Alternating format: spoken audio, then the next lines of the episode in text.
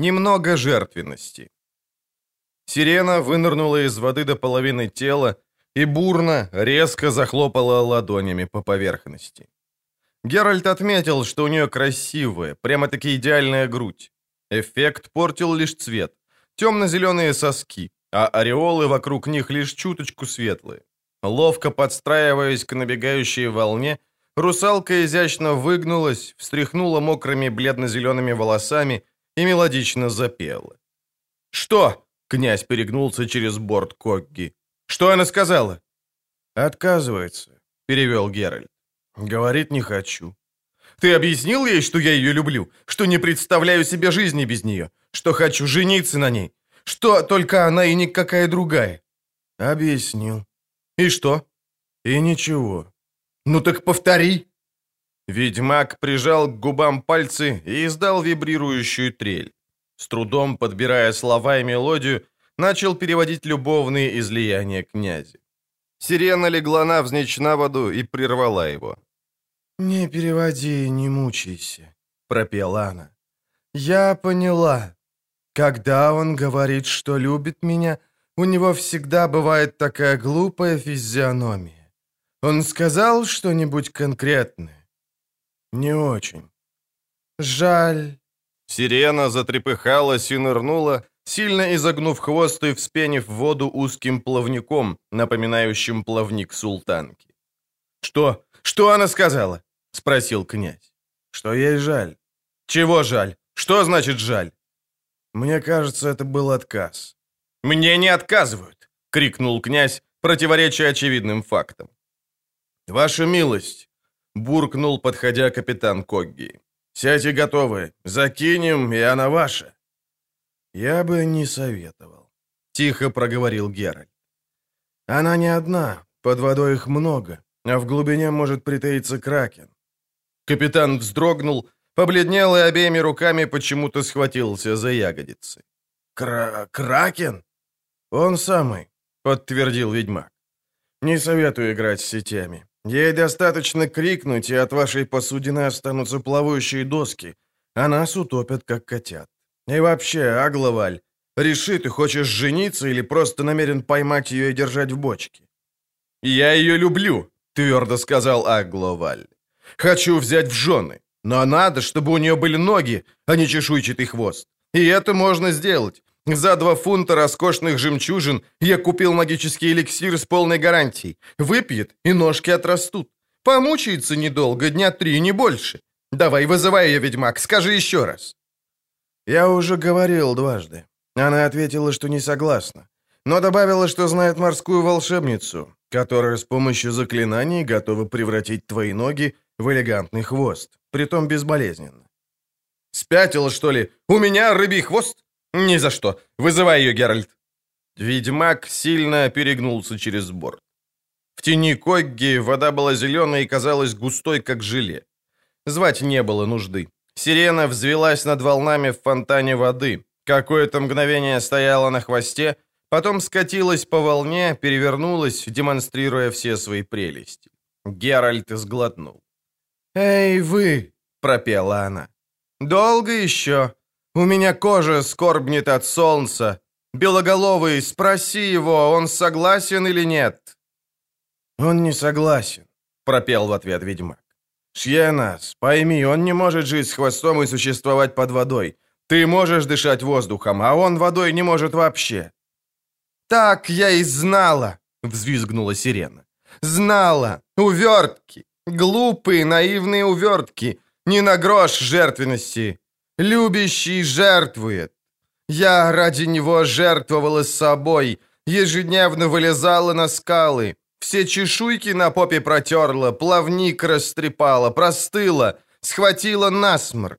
А он ради меня не хочет пожертвовать своими двумя паршивыми обрубками?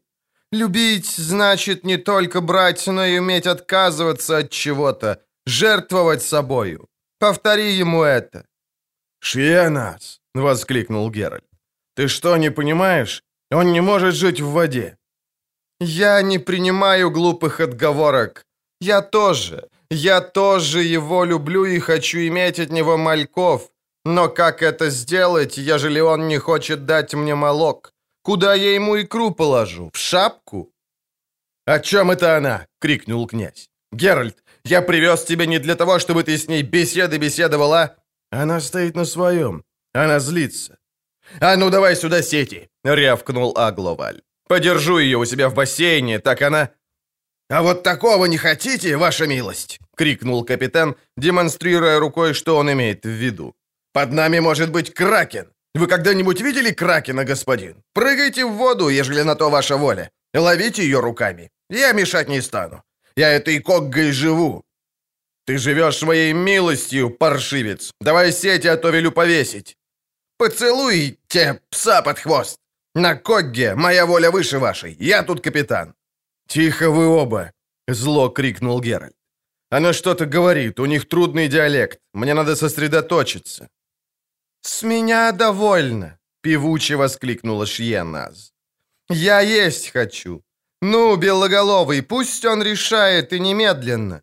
Скажи ему одно. Я больше не хочу быть посмешищем и не стану разговаривать с ним, с этой четырехрукой морской звездой. Повтори ему, что для забав, которые он предлагает мне на скалах, у меня есть подруги, которые делают все гораздо лучше. Но я считаю это играми для детишек, у которых еще не сменилась чешуя на хвостах. Я нормальная, здоровая сирена, «Шьенас, не прерывай, я еще не кончила. Я здоровая и нормальная и созревшая для нереста. А ему, если он действительно меня хочет, надо обзавестись хвостом, плавником и всем, что есть у нормального тритона, иначе я знать его не знаю». Геральт переводил быстро, стараясь избегать вульгарностей. Не очень-то это получалось. Князь покраснел, выругался. «Бесстыжая девка!» — рявкнул он. «Холодная макрель! Пусть найдет себе треску покрупнее с большим... Ну, что там у них есть?» «Что он сказал?» — заинтересовалась Шьейназ, подплывая. «Что не желает заводить хвоста». «Так скажи ему. Скажи, чтобы он высушился как следует». «Что она сказала?» «Она сказала, — перевел ведьмак, — чтобы ты утопился». «Эх, жаль», — сказал Лютик. «Не мог я с вами поплавать. Что делать? Я на море блюю так, что хуже не придумаешь. А знаешь, я ни разу в жизни не болтал с сиреной. Обидно, черт побери». «Насколько я тебя знаю», — проговорил Геральт, приторачивая вьюки. «Балладу ты напишешь и без того». «Верно. Уже готовы первые строчки. В моей балладе сирена пожертвует собой ради князя, сменит рыбий хвост на шикарные ножки, но заплатит за это потерей голоса. Князь изменит ей, бросит, и тогда она умрет от тоски, обратится в пену морскую, когда первые лучи солнца... Кто поверит в такую чушь? «Неважно», — фыркнул Лютик. «Баллады пишут не для того, чтобы в них верили. Их пишут, чтобы ими волновать. А чего с тобой говорить? Что ты в этом смыслишь? Скажи лучше, сколько заплатил Агловаль?» «Нисколько. Сказал, что я не справился с задачей. Что он ожидал другого, а он платит за дела, а не за добрые намерения». Лютик покачал головой, снял шапочку и сочувственно посмотрел на ведьмака. «Означает ли сие, что у нас по-прежнему нет денег?» «Похоже на то». Лютик сделал еще более жалостливую мину. «Все из-за меня. Моя вина, Геральт. Ты не в обиде?» «Нет, Ведьмак не был на Лютика в обиде. Совершенно не был. Хотя то, что с ним случилось, несомненно, произошло по вине Лютика. Именно Лютик настаивал на том, чтобы отправиться на гуляние в четыре клена. Гулянье, доказывал он, удовлетворяют глубокие и естественные потребности людей. Время от времени, утверждал Барт, человеку надобно встречаться с себе подобными там, где можно посмеяться и попеть, набить пузо шашлыками и пирогами, набраться пива, послушать музыку и потискать в танце потные округлости девушек. Если б каждый человек пожелал удовлетворять эти потребности, так сказать, в розницу, доказывал Лютик, спорадически и неорганизованно, возник бы неописуемый хаос. Поэтому придумали праздники и гуляния. А коли существуют праздники и гуляния, то на них следует бывать. Геральт не возражал, хотя в перечне его собственных естественных и глубоких потребностей участие в гуляниях занимало далеко не первое место. Однако он согласился сопровождать Лютика, поскольку рассчитывал в сборище людей добыть информацию о возможном задании или занятии, Давно его уже никто не нанимал, и запас его наличных небезопасно уменьшился. Ведьмак не держал на Лютика зла за то, что тот прицепился к лесникам.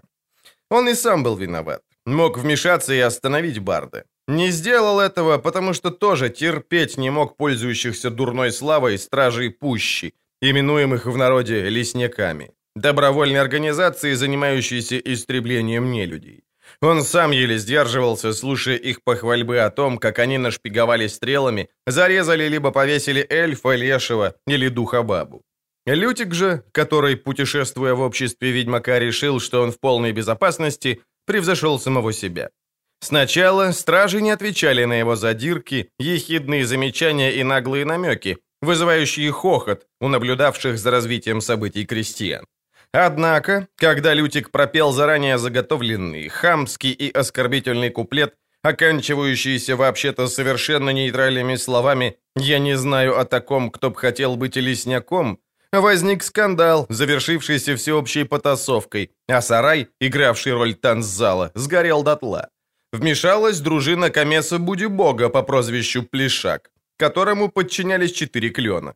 Лесников, Лютика, а заодно и Геральта признали сообща виновными во всем ущербе, уроне и преступлениях, включая и совращение некой рыжей немой малолетки, которую после случившегося нашли в кустах за гумном, порозовевший, глуповато улыбающийся, в ночной рубашке, задранной аж до подмышек.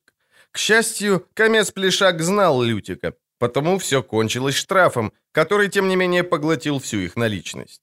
К тому же им пришлось со всех конских ног удирать из четырех кленов, потому что изгнанные из деревни лесники грозились отыграться на них, а в окружающих лесах на нимф охотился их отряд, насчитывавший свыше сорока голов.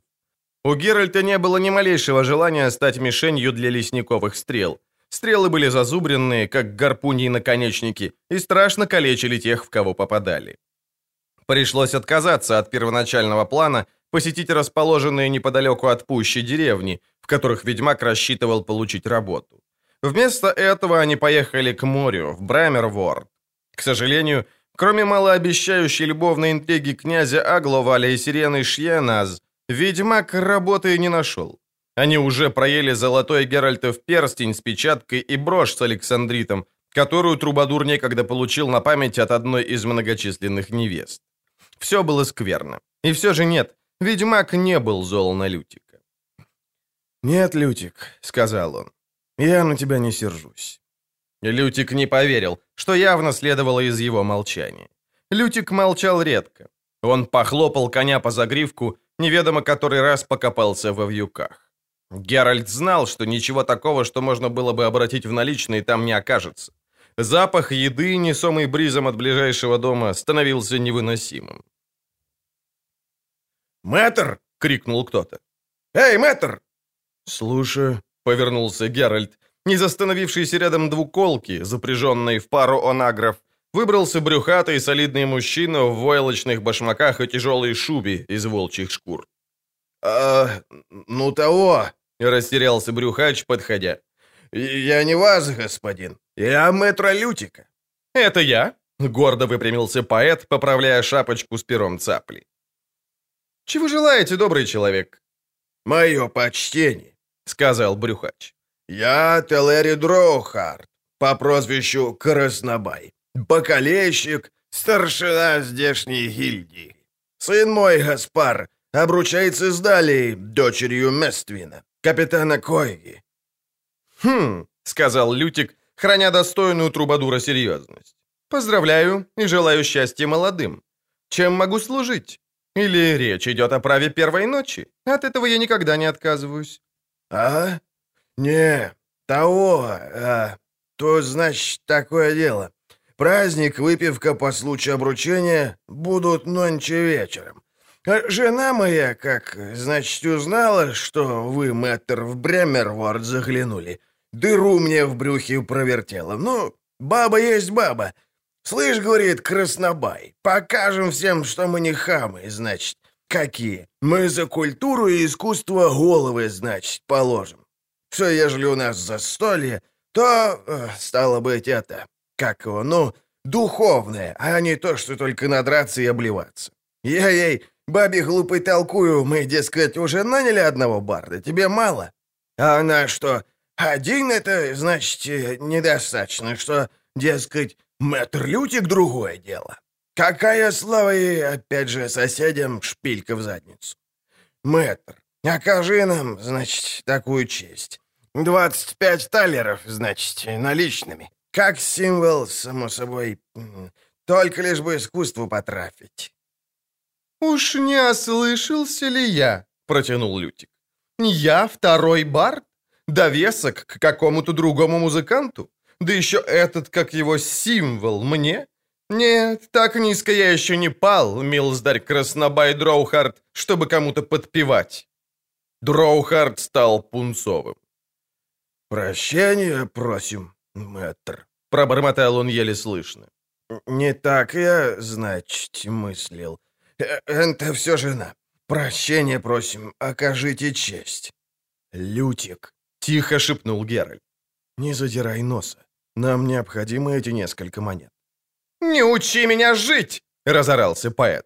«Я задираю нос? Глядите-ка на него. А что сказать о тебе? То и дело отвергающим выгодные предложения. Хериков ты не убиваешь, потому что они вымирают. Двусилов, потому как они безвредны. Ночниц, потому что миленькие. Дракона, видишь ты, кодекс запрещает. Я, представь себе, тоже себя уважаю. У меня тоже есть свой кодекс. Лютик, прошу тебя, сделай это для меня. Немного жертвенности, барин, ничего больше. Обещаю, я не стану заноситься при следующем задании, если попадется. Но, Лютик, Трубадур, глядя в землю, почесал подбородок, покрытый светлым мягким пушком. Дроухард, раскрыв рот, придвинулся ближе. «Мэтр, окажите честь. Жена меня, значит, не простит, ежели я вас не уломаю. Ну, ну пусть будет тридцать, как символ». «Тридцать пять!» — твердо сказал Лютик. Геральт усмехнулся, с надеждой втянул носом запах еды, доносящийся с подворья.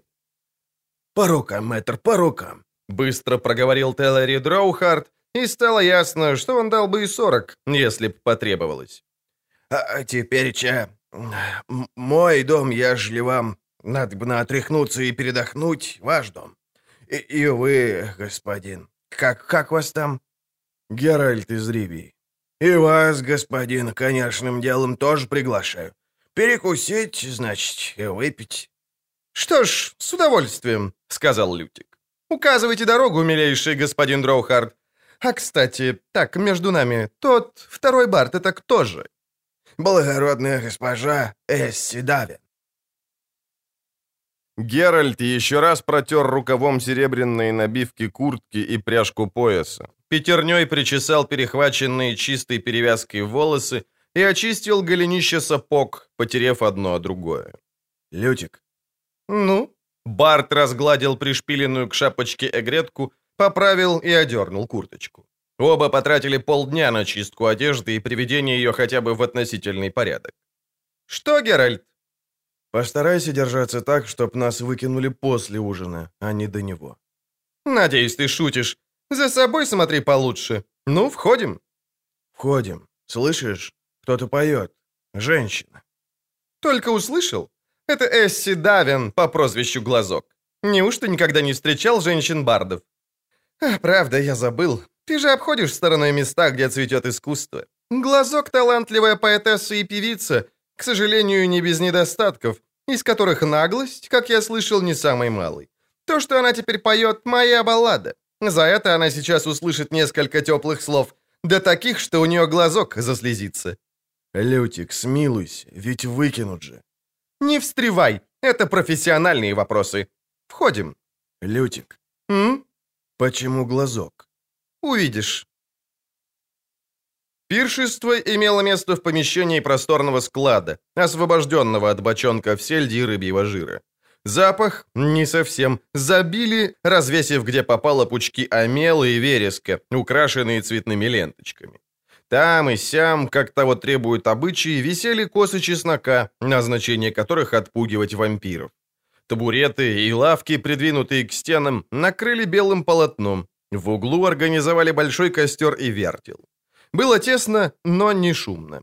свыше полусотни человек самых различных состояний и профессий, а также прыщавый жених и не отрывающая от него глаз курносая невеста, сосредоточенно и в тишине вслушивались в мелодичную балладу, которую исполняла девушка в скромном голубом платьице, сидевшая на возвышении с лютней, опертой о колено.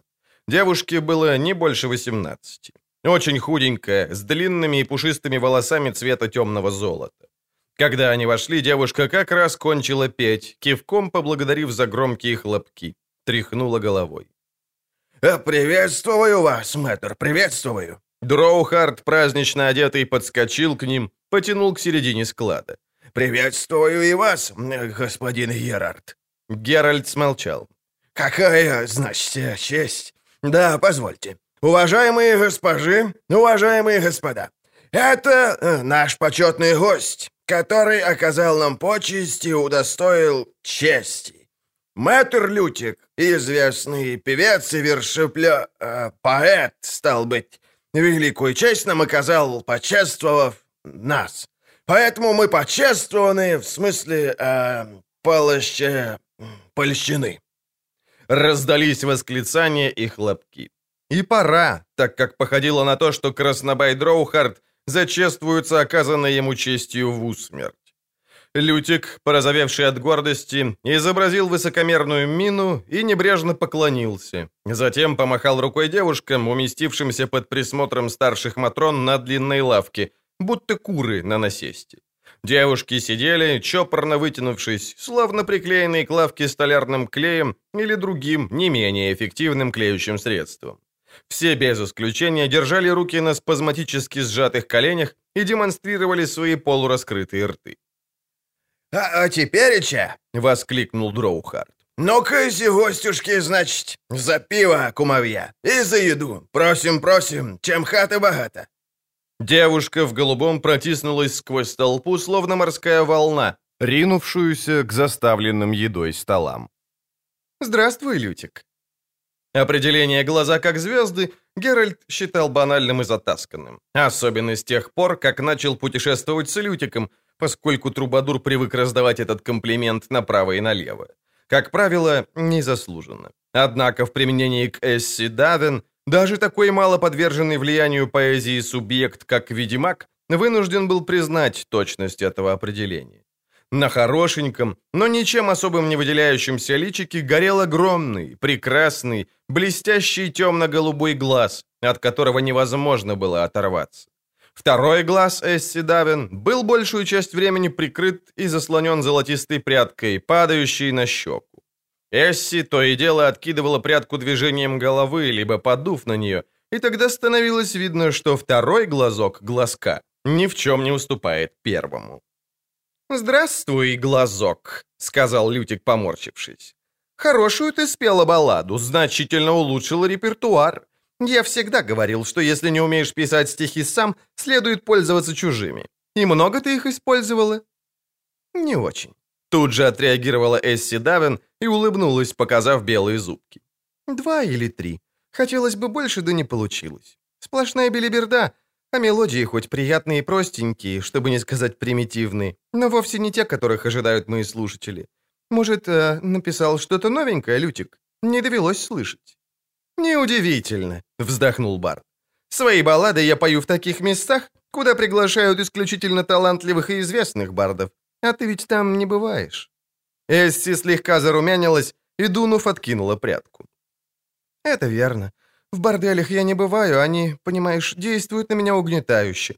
Жаль, конечно, что тебе приходится петь в таких местах. Ну что делать? Коли таланта нет, публику не выбирают». Теперь вполне заметно покраснел Лютик. Глазок же радостно засмеялась, неожиданно закинула ему руки на шею и громко чмокнула в щеку. Ведьмак изумился, но не шибко. Подруга по профессии, в конце концов, не могла очень-то уж отличаться от Лютика в смысле предсказуемости. «Лютик, старый ты звонарь», — сказала Эсси, не разжимая объятий. «Радостного видеть тебя в добром здравии и полном уме». «Эх, куколка!» Лютик схватил девушку за талию, приподнял и закружил так, что затрепыхалась платьице. «Ты была прелестна, клянусь богом. Я давно не слышал такого чудесного ехидства. Ссоришься ты еще прекраснее, чем поешь, а выглядишь прямо изумительно. Сколько раз я тебя просила. Эсси дунула на прядку и стрельнула глазом в Геральта. Чтобы ты не называл меня куколкой.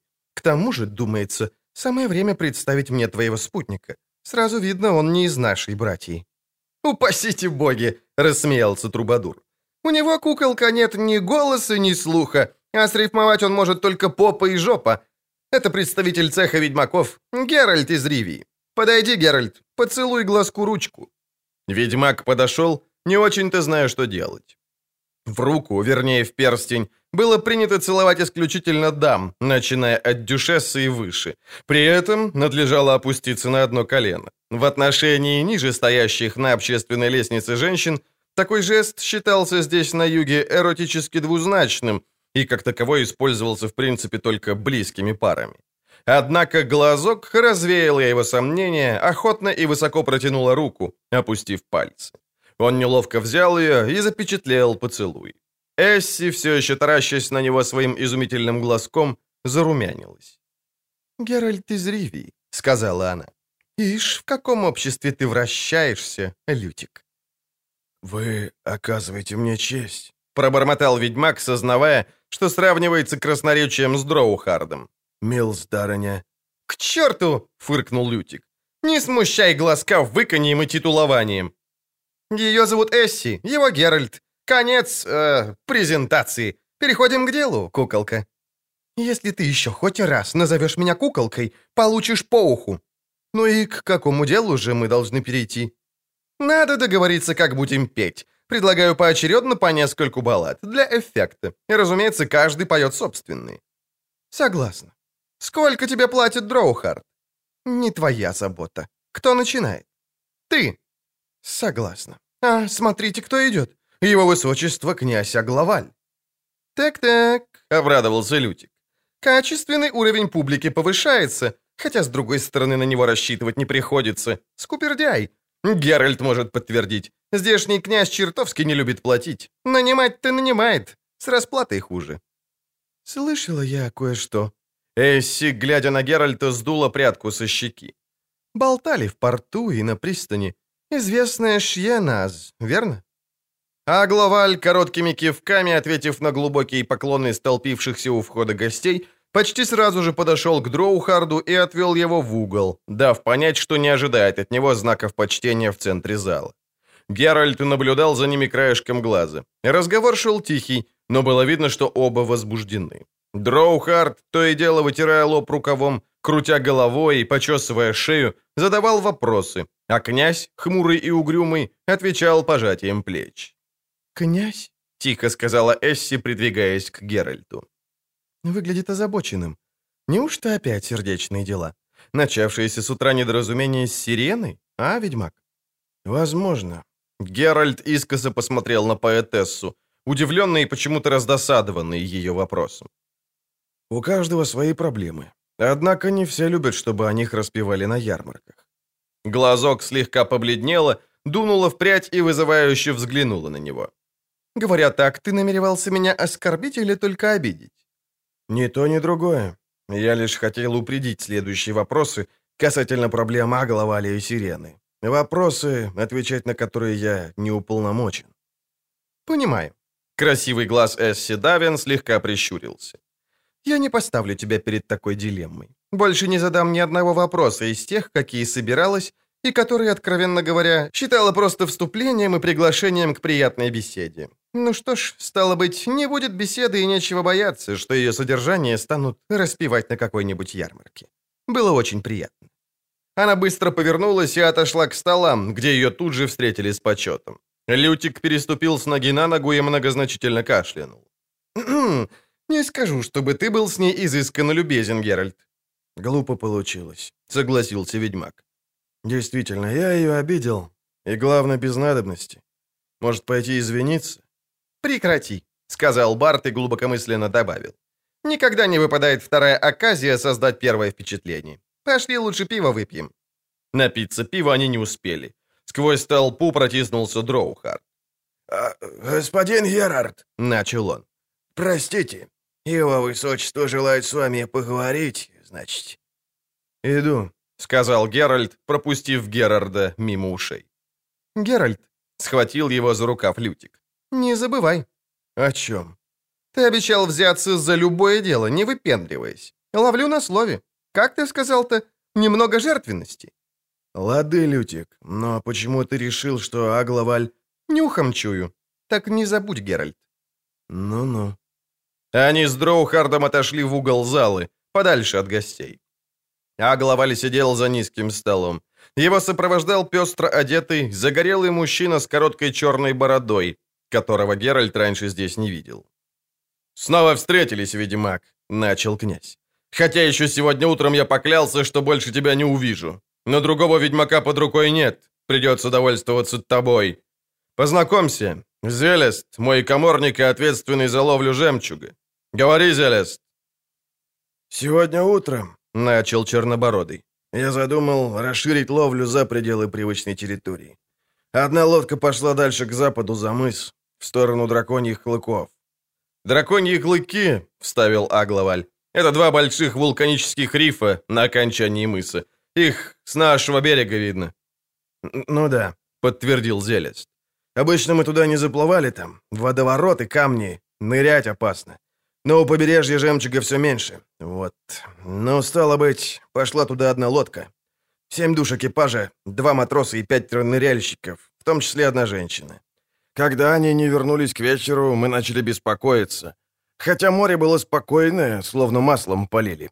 Послал я несколько быстрых скифов, и они вскоре обнаружили лодку, дрейфующую в море. В лодке не было никого. Канули, как камень в воду. Неведомо, что случилось, но Бой там был. Не бой, а побоище. Были следы. Какие? Прищурился ведьмак. Вся лодка заляпана кровью. Дроухард свистнул и беспокойно оглянулся. Зелест понизил голос. «Было, как я говорю», — повторил он, стискивая зубы. «Лодка вся забрызгана кровью. Не иначе, как там прямо-таки резню устроили. Что-то убило этих людей. Говорят, морское чудовище. Не иначе морское чудовище. «Не пираты?» — тихо спросил Геральт. «Не конкуренты-жемчужники? Обычную поножовщину исключаете?» «Исключаем», — сказал князь. «Нет тут никаких пиратов и никаких конкурентов, а ножевые расправы не кончаются исчезновением всех до единого. Нет, Геральт, Зелест прав. Это морское чудовище. Ничего другого. Слушай, никто не отваживается выйти в море, даже в близкие и знакомые места. Людей охватил жуткий страх, и порт парализован. Даже когги и галеры не отрываются от пристани. Понимаешь, ведьмак?» «Понимаю», — кивнул Геральт. «Кто покажет мне место?» «Хм...» А главаль положил руку на стол и забарабанил пальцами. «Это мне нравится. Вот это по-ведьмачьи. Сразу к делу, без лишней болтовни. Да, так я люблю. Видишь, Дроухард, говорил я тебе, хороший ведьмак — это голодный ведьмак. А, Геральт, если б не твой музыкальный дружок, ты сегодня снова отправился бы спать на пустой желудок. Хорошие у меня сведения, верно?» Дроухарт опустил голову. Зяляст тупо смотрел перед собой. «Кто покажет мне место?» — повторил Геральт, холодно глядя на Агловаля. «Зелест», — сказал князь, переставая усмехаться. «Зелест покажет тебе драконьи клыки и дорогу к ним. Когда ты намерен взяться за дело?» «С утра», «Будьте на пристани, господин Зелест». «Договорились, господин ведьмак». «Ну и прекрасно», — потер руки князь и снова насмешливо ухмыльнулся. «Геральт и я рассчитываю на то, что с чудовищем у тебя пойдет лучше, чем с Шияназ. Я действительно на это рассчитываю. Да, вот еще что. Запрещаю болтать об этом. Не желаю, чтобы распространилась паника. Ты понял, Дроухард? Язык велю выдрать, если проговоришься. «Я понял, князь». «Ну и прекрасно». А главаль поднялся. «Теперь иди. Не стану мешать пиршеству. Не стану провоцировать слухи. Бывай, Дроухард, пожелай нареченным счастья от моего имени». «Премного благодарен, милздарь князь». Эсси Давин, сидевшая на табуретке в окружении плотного венчика слушателей, напевала мелодичную и грустную балладу о достойной сожаления о судьбе покинутой любовницы.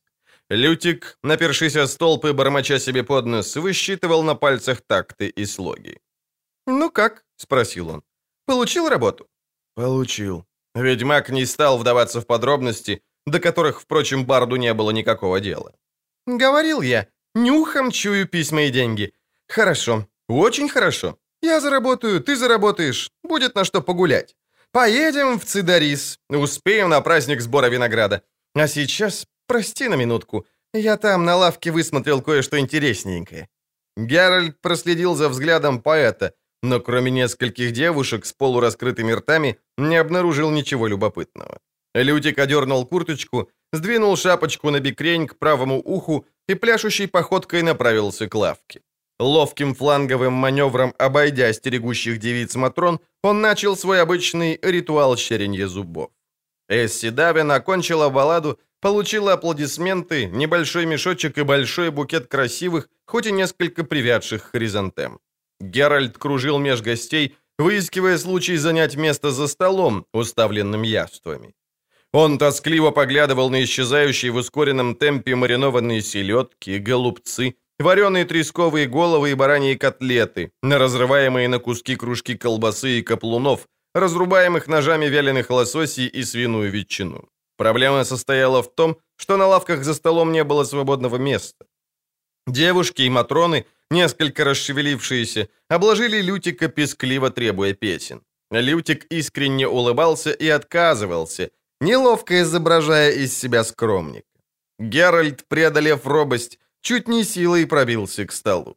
Престарелый тип, остро пахнущий уксусом, поразительно вежливо и охотно подвинулся, чуть было не свалив с лавки соседей. Геральт незамедлительно принялся за еду и мгновенно опустошил единственную тарелку, до которой смог дотянуться. Пахнущий уксусом старик подсунул ему следующую. Ведьмак с благодарностью и сосредоточенно выслушал длиннющую тираду касательно теперешних времен, теперешней молодежи. Уксусник упорно именовал послабление нравов поносом, поэтому Геральту было непросто хранить серьезность. Эсси стояла у стены под пучком амелы, в одиночестве, настраивая лютню. Ведьмак видел, как к ней приближается юноша в узком парчевом кафтане. Как что-то говорит поэтессе, слабо улыбаясь. Эсси взглянула на юношу, немного скривив красивые губы, быстро произнесла несколько слов. Юноша сутулился и скоренько отошел, а его уши, красные как рубины, еще долго светились в полумраке. «Мерзость, позор и срамота», — продолжал уксусник. «Сплошной великий понос, милздарь». «Верно», — неуверенно подтвердил Геральт, вытирая тарелку хлебом. «Э, «Прошу тишины, благородные дамы, благородные, значит, господа», — крикнул Дроухард, выходя на середину залы. Знаменитый мэтр Лютик, хоть и немного, значит, хворый телом и притомившийся, споет для нас знаменитую балладу о знаменитой королеве Марьянне и черном вороне. Он проделает это в ответ на горячую, значит, просьбу Мельниковой дочери Мазели Биелки, которой, как он выразился, отказать не может. Мельникова дочка Биелка, одна из наименее пригожих девушек среди всех сидевших на лавке, покрасивела в мгновение ока. Поднялись крики и хлопки, заглушившие очередной понос старичка, отдающего уксусом. Лютик выждал, пока наступит полная тишина, проиграл на лютне эффектное вступление и начал петь, не отрывая глаз от дочери мельника Биелки, которая хорошела от куплета к куплету. «Воистину», — подумал Геральт, этот сукин сын действует поэффективнее, чем чародейские кремы и мази, которые продает Йеннифер в своем Венгерберге. Он увидел, как Эсси проскользнула за спинами столпившихся полукругом слушателей Лютика, как осторожно скрылась в дверях, ведущих на террасу. Руководимый странным предчувствием, он ловко выбрался из-за стола и вышел следом. Она стояла, опершись локтями о перила террасы помоста, втянув голову в маленькие приподнятые плечи и глядела на покрытое рябью море, блестевшее в свете луны портовых огней. Под ногой Геральта скрипнула половица. Эсси выпрямилась.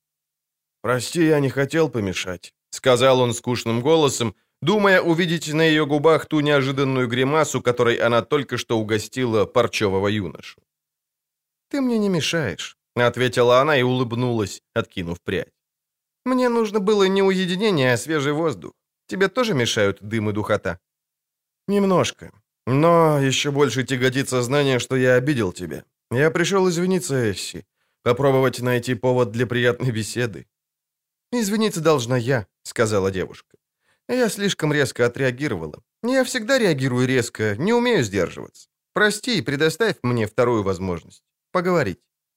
Он подошел, облокотился о перила рядом с ней. Почувствовал пышущее от нее тепло, легкий аромат вербены. Он любил запах вербены, хотя запах вербены и не был запахом сирени и крыжовника. «С чем у тебя ассоциируется море, Геральт?» Вдруг спросила она. «С беспокойством», — ответил он, почти не задумываясь. «Интересно. А ты кажешься таким спокойным и сдержанным?» «Я не сказал, что чувствую беспокойство. Ты спросила об ассоциации». «Ассоциация зеркала души. Мне кое-что известно об этом. Я поэт». «А у тебя, Эсси, с чем ассоциируется море?» Быстро спросил он, чтобы покончить с рассуждениями о беспокойстве, которое чувствовал. «С вечным движением», — не сразу ответила она. «С переменой, и с загадкой, с тайной, с чем-то, чего я не схватываю, что могла бы описать тысячью способами, тысячами стихов, так и не дойдя до сути, до сущности. Да, пожалуй, именно так. «Стало быть», — сказал он, чувствуя, что вербена все сильнее действует на него, «то, что ты ощущаешь, тоже беспокойство. Окажешься такой спокойный и сдержанный». «Я не спокойный и не сдержанный, Геральт». Это произошло неожиданно, совершенно неожиданно. Жест, который он сделал и который мог быть лишь прикосновением, легким прикосновением к ее руке, переродился в крепкое объятие. Он быстро, хоть и не грубо, привлек ее к себе. Их тела порывисто, бурно соприкоснулись. Эсси застыла, напряглась, сильно выгнула тело, крепко уперлась руками в его руки, так словно хотела сорвать, сбросить их с талии, но вместо этого только крепче схватила их, наклонила голову, раскрыла губы. «Зачем? Зачем это?» — шепнула она. Ее глаз был широко раскрыт. Золотой локон опустился на щеку. Он спокойно и медленно наклонил голову, приблизил лицо, и они вдруг сомкнулись губами в поцелуе. Однако Эсси и теперь не отпустила его рук, стискивавших ее талию, и по-прежнему сильно изгибала спину, стараясь не соприкасаться телами. Оставаясь в такой позе, они медленно, словно в танце, кружились. Она целовала его охот, смело и долго.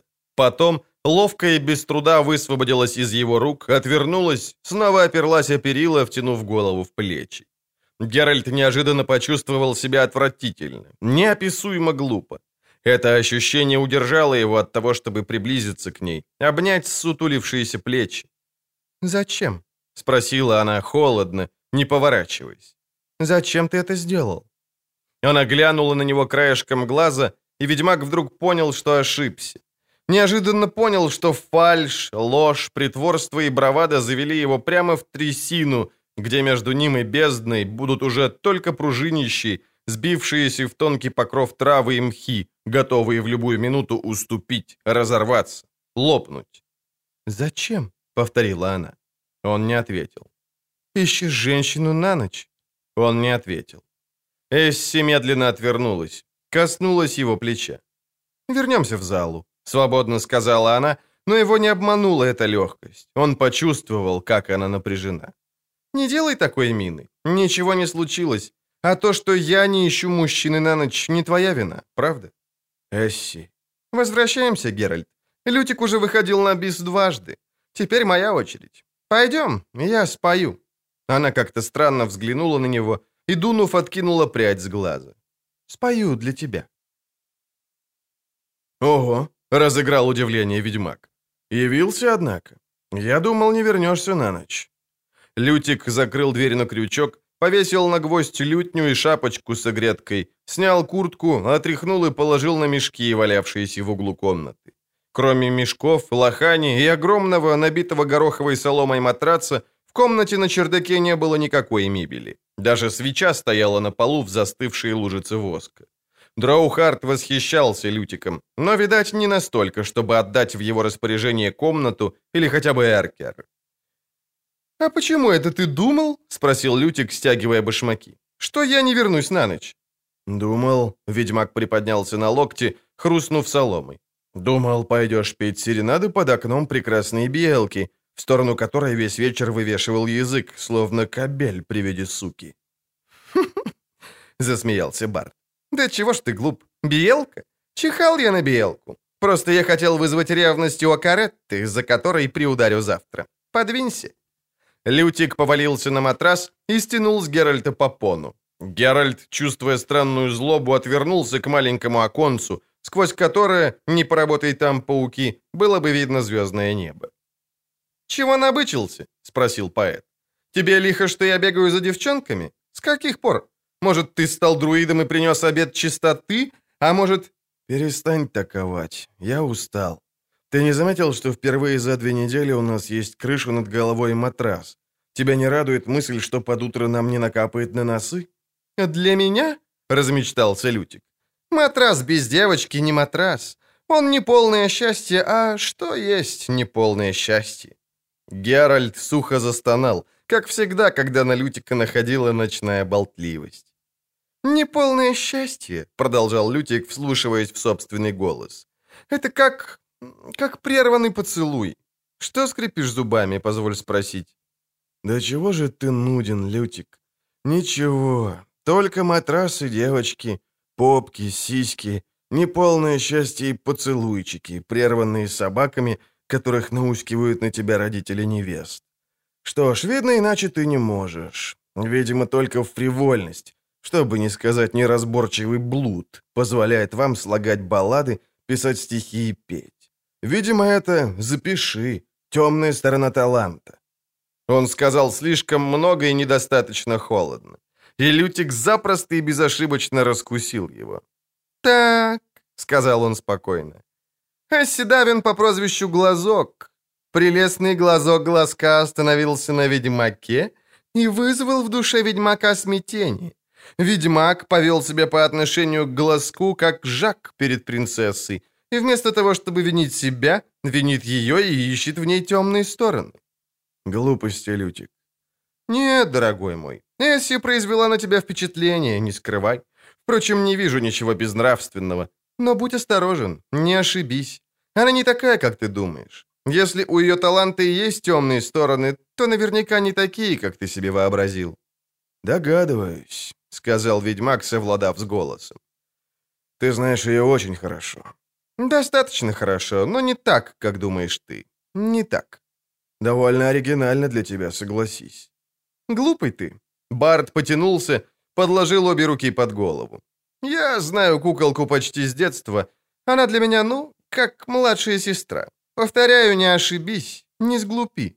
Тем самым ты доставишь ей огромную неприятность, потому что и ты произвел на нее впечатление. Признайся, ты хочешь ее?» «Даже если и так, то в противоположность тебе я не привык это обсуждать», — отрезал Геральт. «И сочинять об этом песенки. Благодарю за то, что ты о ней сказал. Быть может, действительно спас меня от глупой ошибки. И конец. Тема исчерпана. Лютик некоторое время лежал неподвижно и молчал, но Геральт знал его слишком хорошо. «Знаю», — сказал поэт. «Ни хрена ты не знаешь, Лютик». «Знаешь, в чем проблема, Геральт? Тебе кажется, будто ты иной. Ты носишься с этой своей инностью, с тем, что принимаешь за ненормальность. Ты со своей ненормальностью нагло навязываешься всем, не понимая, что для большинства трезво мыслящих людей ты самый нормальнейший человек в мире. И дайте боги, чтобы все были такими нормальными. У тебя более быстрая реакция, вертикальные зрачки, ты видишь в темноте, как кошка, разбираешься в чарах. Тоже мне великое дело.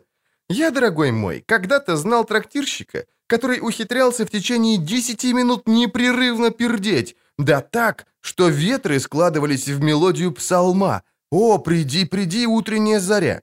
И все же, несмотря на необычный, как там не говорит талант, трактирщик был самым нормальным среди нормальных. Была у него жена, дети и бабка, разбитая параличом. Что тут общего с Эсси Давин? Ты можешь объяснить? Само собой. Тебе безо всяких оснований почудилось, якобы глазок заинтересовалась тобой из нездорового, прямо-таки извращенного любопытства, что она глядит на тебя как на диковинку, двухголового теленка либо саламандру в зверинце. И ты тут же надулся, как индюк, дал ей при первой же оказии неприличный незаслуженный реприманд, хотя, видят боги, я не знаю, что это означает, возвратил удар, которого она не нанесла. Я был тому свидетелем. Как дальше развивались события, я уже не видел — но заметил ваше бегство из залы и ее порозовевшие ланиты, когда ты вернулся. Да, Геральт, я пытаюсь предостеречь тебя от ошибки, а ты ее уже совершил. Ты хотел отыграться на ней за нездоровое, по твоим понятиям, любопытство. Решил этим любопытством воспользоваться. Повторяю, ты несешь чепуху. Решил попробовать, невозмутимо продолжал Барт. А не удастся ли уволочь ее на синик? Узнать, не будет ли ей интересно заняться любовью с чудаком, перевертышем-ведьмаком. К счастью, Эсси оказалась умнее и благородно смилостивилась над твоей глупостью, поняв ее причину. Я делаю такой вывод на основании того, что ты вернулся с террасы не с распухшей физиономией. Ты кончил? Кончил. Ну, тогда спокойной ночи. Знаю, от чего ты злишься и скрипишь зубами. Еще бы. Ты ведь знаешь все. Знаю, кто тебя так переиначил. Кому ты обязан тем, что не можешь понять нормальной женщины. Ну и влезла же тебе в печенку твоя Енифер провалиться мне на этом месте, если я понимаю, что ты в ней нашел. Прекрати, Лютик. А в натуре-то ты предпочитаешь нормальную девушку, такую, как Эсси. Что ты нашел в чародейке такого, чего нет у Эсси? Разве что возраст. Глазок, может, не самая юная, но ей столько лет, насколько она выглядит. А знаешь, в чем когда-то призналась мне Еннифер после нескольких бокалов? Она сказала, что впервые делала это с мужчиной, тика в тику, через год после того, как изобрели двухлемешный плуг. Лжешь. Еннифер не переносит тебя как моровую язву, и никогда бы не раскрылась. Ладно, соврал я, признаюсь. Незачем. Я тебя знаю. Тебе только кажется, будто знаешь. Не забывай, я натура сложная. «Лютик», — вздохнул ведьмак, действительно чувствуя, как слепаются глаза. «Ты циник, свинтус, бабник и лжец. И ничего, поверь, ничего сложного в тебе нет. Спокойной ночи». «Спокойной».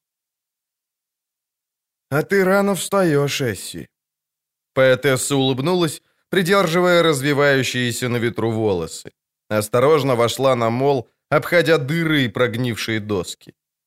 Я не могла упустить возможность увидеть ведьмака за работой.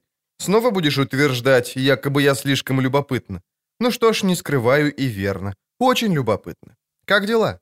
Какие дела?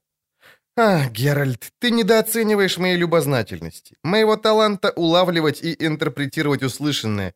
Я уже все знаю о несчастье с ловцами жемчуга, знаю подробности твоего уговора с Агловалем, знаю, что ты ищешь моряка, который согласится поплыть туда, к драконьим клыкам. Ну и как? Нашел?» Геральт некоторое время внимательно глядел на нее, потом вдруг решился. «Нет, не нашел. Ни одного». «Бояться?» «Бояться». «Как же ты думаешь заняться разведкой, не выйдя в море? Как, не имея возможности отплыть, хочешь схватить за шкуру чудовище, которое убило ловцов?» Он взял ее за руку и свел с помоста. Они шли медленно по берегу моря, по каменистому пляжу, вдоль выволоченных на берег баркасов, меж рядов сетей, развешанных на шестах, меж покачивающихся на ветру занавесей из вялящихся рыб. Геральт неожиданно обнаружил, что общество поэтессы ему вовсе не мешает, что она неутомительна и не нахальна. Кроме того, он надеялся, что спокойная и деловая беседа сотрет последствия того глупого поцелуя на террасе. Тот факт, что Эсси пришла на мол, позволял надеяться, что она на него не в обиде. Он был рад этому. «Схватить за шкуру чудовище», — проворчал он, повторяя ее слова. «Если б еще ведать как. Я очень мало знаю о морских страховидлах». «Интересно. Насколько мне известно, в море чудовищ гораздо больше, чем на суше. Как по количеству, так и по разнообразию. Казалось бы, море должно быть неплохим полем деятельности для ведьмака. Однако нет. Почему? Наступление людей на море. Он отвернулся, откашлялся. Началось недавно. Ведьмаки были нужны раньше на суше, на первом этапе колонизации. Мы не годимся для войны с существами, обитающими в море, хотя, верно, в нем полным-полно всякой агрессивной нечисти. Но наших ведьмачьих способностей недостаточно в борьбе против морских чудищ. Эти существа для нас либо чересчур велики, слишком хорошо защищены броней, либо уж очень уверенно чувствуют себя в своей стихии. А то и одновременно все вместе взятые. А чудовище, которое убило ловцов? Не догадываешься, что это было? Может, Кракен? Нет, Кракен бы разбил лодку, а лодка осталась целой. И, говорят, э, полна крови. Глазок сглотнула и заметно побледнела. Не думай, что я умничаю. Я выросла у моря. Кое-что видела. Так что это могло быть? Гигантский кальмар? Он мог стащить людей с палубы. Тогда не было бы крови. Это не кальмар, не касатка, не дракопаха. Ведь они не разбили, не перевернули лодку. Это вошло на палубу и там учинило резню. Возможно, ты ошибаешься, ища в море». Ведьмак задумался. «Ты начинаешь меня удивлять, Эсси», — сказал он. Поэтесса покраснела. «Не исключено, это могло напасть с воздуха. Какие-нибудь дракоптицы, гриф, выворотень, летюга или вилохвост. Может, даже рух». «Прости», — прервала его Эсси. «Гляди, кто идет». По берегу приближался Агловаль, один, в сильно намокшей одежде. Он был заметно зол, а увидев их, стал прямо-таки пунцовым от ярости. Эсси сделала Книксон. Геральт наклонил голову, приложил руку к груди. «Я торчу на камнях три часа кряду, почти с рассвета», — сплюнул Агловаль. А она даже не показалась. Три часа, дурак дураком, на камнях, которые заливают волны, в мокрых штанах. «Сожалею», — буркнул ведьмак. «Ты сожалеешь?» — взорвался князь. «Сожалеешь? Это твоя вина. Ты провалил все. Все испоганил». «Что именно? Я был всего лишь переводчиком». «К черту!» — живо прервал Агловаль, поворачиваясь к нему боком. Профиль у него был воистину королевский, хоть и на монетах чекань. «Зачем только я тебя нанимал? Это звучит парадоксально, но пока не было переводчика, мы лучше понимали друг друга. Я и Шьенас, если ты знаешь, о чем я. А теперь... Слышал, что болтают в городе? Шушукаются по углам, мол, ловцы погибли, потому что я разозлил сирену. Дескать, это ее месть. Ерунда, холодно бросил ведьмак. А если не ерунда? проворчал князь. Откуда мне знать, что ты ей тогда наплел? И на что она способна? С какими чудищами якшается там, в глубине? Докажи, что все это ерунда. Принеси мне голову чудовища, которое убило ловцов. Берись за работу, вместо того, чтобы флиртовать на пляже». «За работу?» — поинтересовался ведьмак. «Как? Выйти в море верхом на бочке? Твой Зелест угрожал матросам пытками и шибеницей, и все равно никто не хочет. Сам Зелест тоже не намерен. Тогда как?» «А мне какое дело как?» — прервал Агловаль. «Твоя забота. Для чего нужны ведьмаки, если не для того, чтобы порядочные люди не ломали себе головы, решая, как освободиться от чудовищ? Я нанял тебя и требую, чтобы ты свою работу выполнил. А нет, так выматывайся, иначе погоню кнутами до самых границ моих владений». «Успокойтесь, высокородный князь», — тихо проговорила глазок, но ее бледность и дрожь в руках выдавали возбуждение. «И не надо угрожать Геральту, убедительно прошу. К счастью, у нас с Лютиком есть друзья. К примеру, король Этайн из Цидариса очень любит нас и наши баллады. Король Этайн – просвещенный монарх и всегда говорит, что наши баллады не просто бравурные мелодии и рифмы, но и способ передачи сведений и знаний, что это хроника человечества. Вам очень хочется, благородный князь, попасть в хронику человечества. Могу помочь». А главаль несколько секунд глядел на нее холодным, пренебрежительным взглядом. «У погибших ловцов были жены и дети», — сказал он, наконец, гораздо тише и спокойней. «Оставшиеся в живых, когда голод заглянет им в горшки, быстро выйдут в море снова. Ловцы жемчуга, губок, устрицы, омаров, рыбаки. Все. Сейчас они боятся, но голод победит страх. Они выйдут в море. Но вернутся ли? Как считаешь, Геральт? Мазаль Лаван? Интересно послушать вашу балладу, которую вы об этом сложите. Балладу о ведьмаке, бездеятельно стоящем на берегу и взирающем на окровавленные палубы лодок, на плачущих детей. Эсси побледнела еще больше, но гордо вскинула голову, дунула на прядь и уже собиралась ответить, но Геральт быстро схватил ее за руку и сжал, предупреждая готовые вырваться слова. «Довольно», — сказал он. «Во всем этом потоке слов было только одно по-настоящему стоящее. Ты нанял меня, Агловаль. Я согласился и выполню задание, если оно вообще выполнимо. «Рассчитываю на это», — коротко ответил князь. «До встречи! Мой поклон, мазель Давен!» Эсси не присела, только кивнула. А Главаль подтянул мокрые брюки и пошел к порту, покачиваясь на камнях. Только теперь Геральт заметил, что все еще держит поэтессу за руку, а та и не пытается вырвать ее. Он разжал пальцы. Эсси, понемногу успокаиваясь, повернулась к нему лицом. Румянец возбуждения уже сошел. «Тебя легко заставить. Достаточно несколько слов о женщинах и детях. А сколько говорят, какие бесчувственные вы, ведьмаки. Послушай, а главалину плевать на женщин, детей, стариков. Он хочет, чтобы возобновили ловлю жемчуга, потому что каждый день, когда его не приносят, он терпит убытки. Он тебя дурачит голодными детьми, а ты готов тут же рисковать жизнью. Эсси, — прервал ведьмак. Я ведьмак, моя профессия — рисковать жизнью. Дети тут совершенно ни при чем. Меня не обманешь. Откуда ты взяла, что я собираюсь? А оттуда, что если бы ты был таким холодным профессионалом, каким хочешь казаться, то попытался бы набить цену, а ты словом не обмолвился о плате. Ну хорошо, довольно об этом. Возвращаемся? Пройдемся еще. С удовольствием. Геральт. Слушаю. Я ведь говорила, что выросла у моря. Умею управлять лодкой и... Выкини с головы. Почему? Выкини все тут, повторил он резко. Ты мог бы сформулировать это повежливее? Мог бы, но ты бы решила...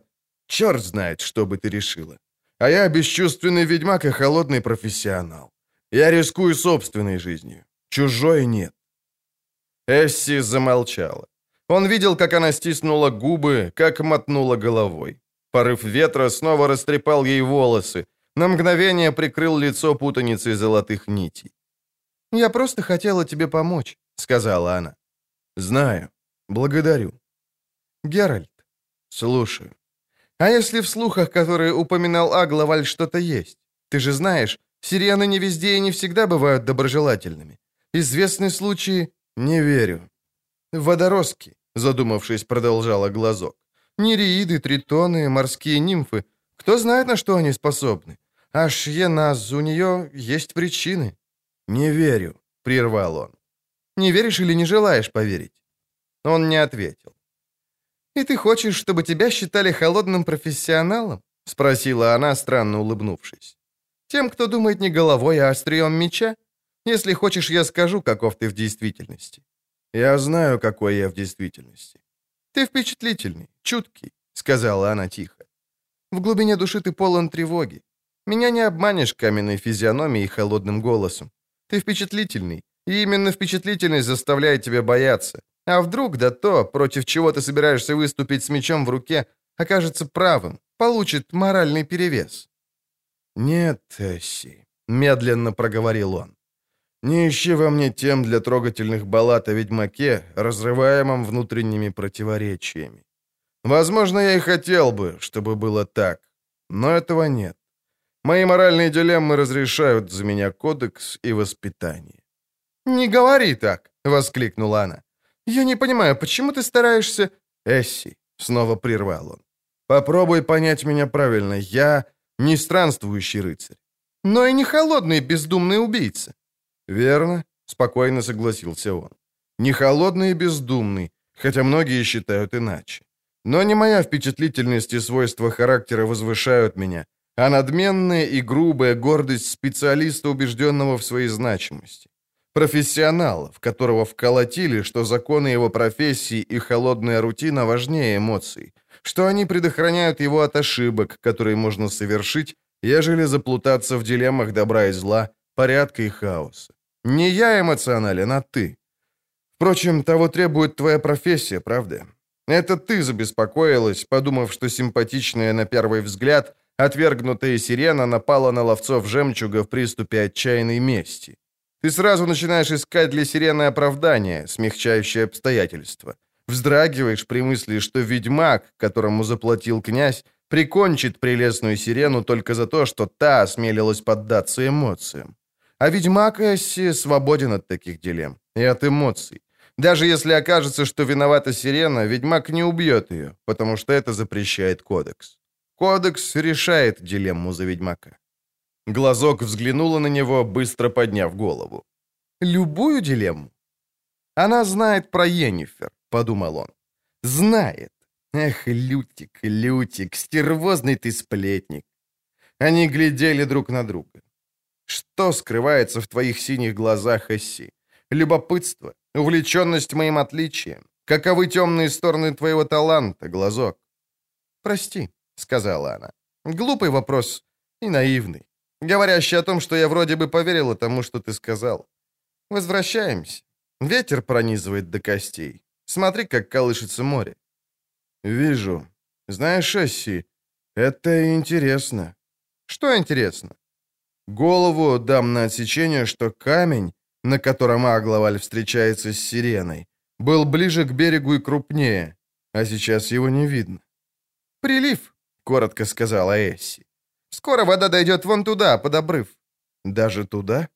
«Да, вода здесь поднимается и опускается сильнее локтей на десять, потому что тут, в теснине и устье реки, возникает так называемое приливное эхо, или как там его именуют моряки». Геральт глядел на мыс, на драконьи клыки, вгрызающиеся в гудящий, вспененный прибой. «Эсси, а отлив когда начнется?» «Что?» Как далеко отступит море? А что? А, поняла, да, ты прав. Оно отступит до линии шельфа. Линии чего? Ну, как бы полки, образующие дно, плоского мелководья, резко обрывающегося на границе глубины. А драконьи клыки? Они точно на краю. И до них можно будет дойти посуху? Сколько времени будет в моем распоряжении? Не знаю, поморщилась глазок. Надо расспросить местных. Но не думаю, Геральт, что это удачная мысль. Посмотри, между сушей и клыками камни, весь берег изрезан заливчиками и небольшими фьордами. Когда начнется отлив, там образуются ущелья, котлы, заполненные водой. Не знаю. Со стороны моря от едва видимых скал донесся плеск и громкий певучий окрик. «Белоголовый!» — кричала сирена, грациозно перескакивая с гребня одной волны на другую и молотя по воде быстрыми изящными ударами хвоста. «Шиенас!» — ответил он, махнув рукой.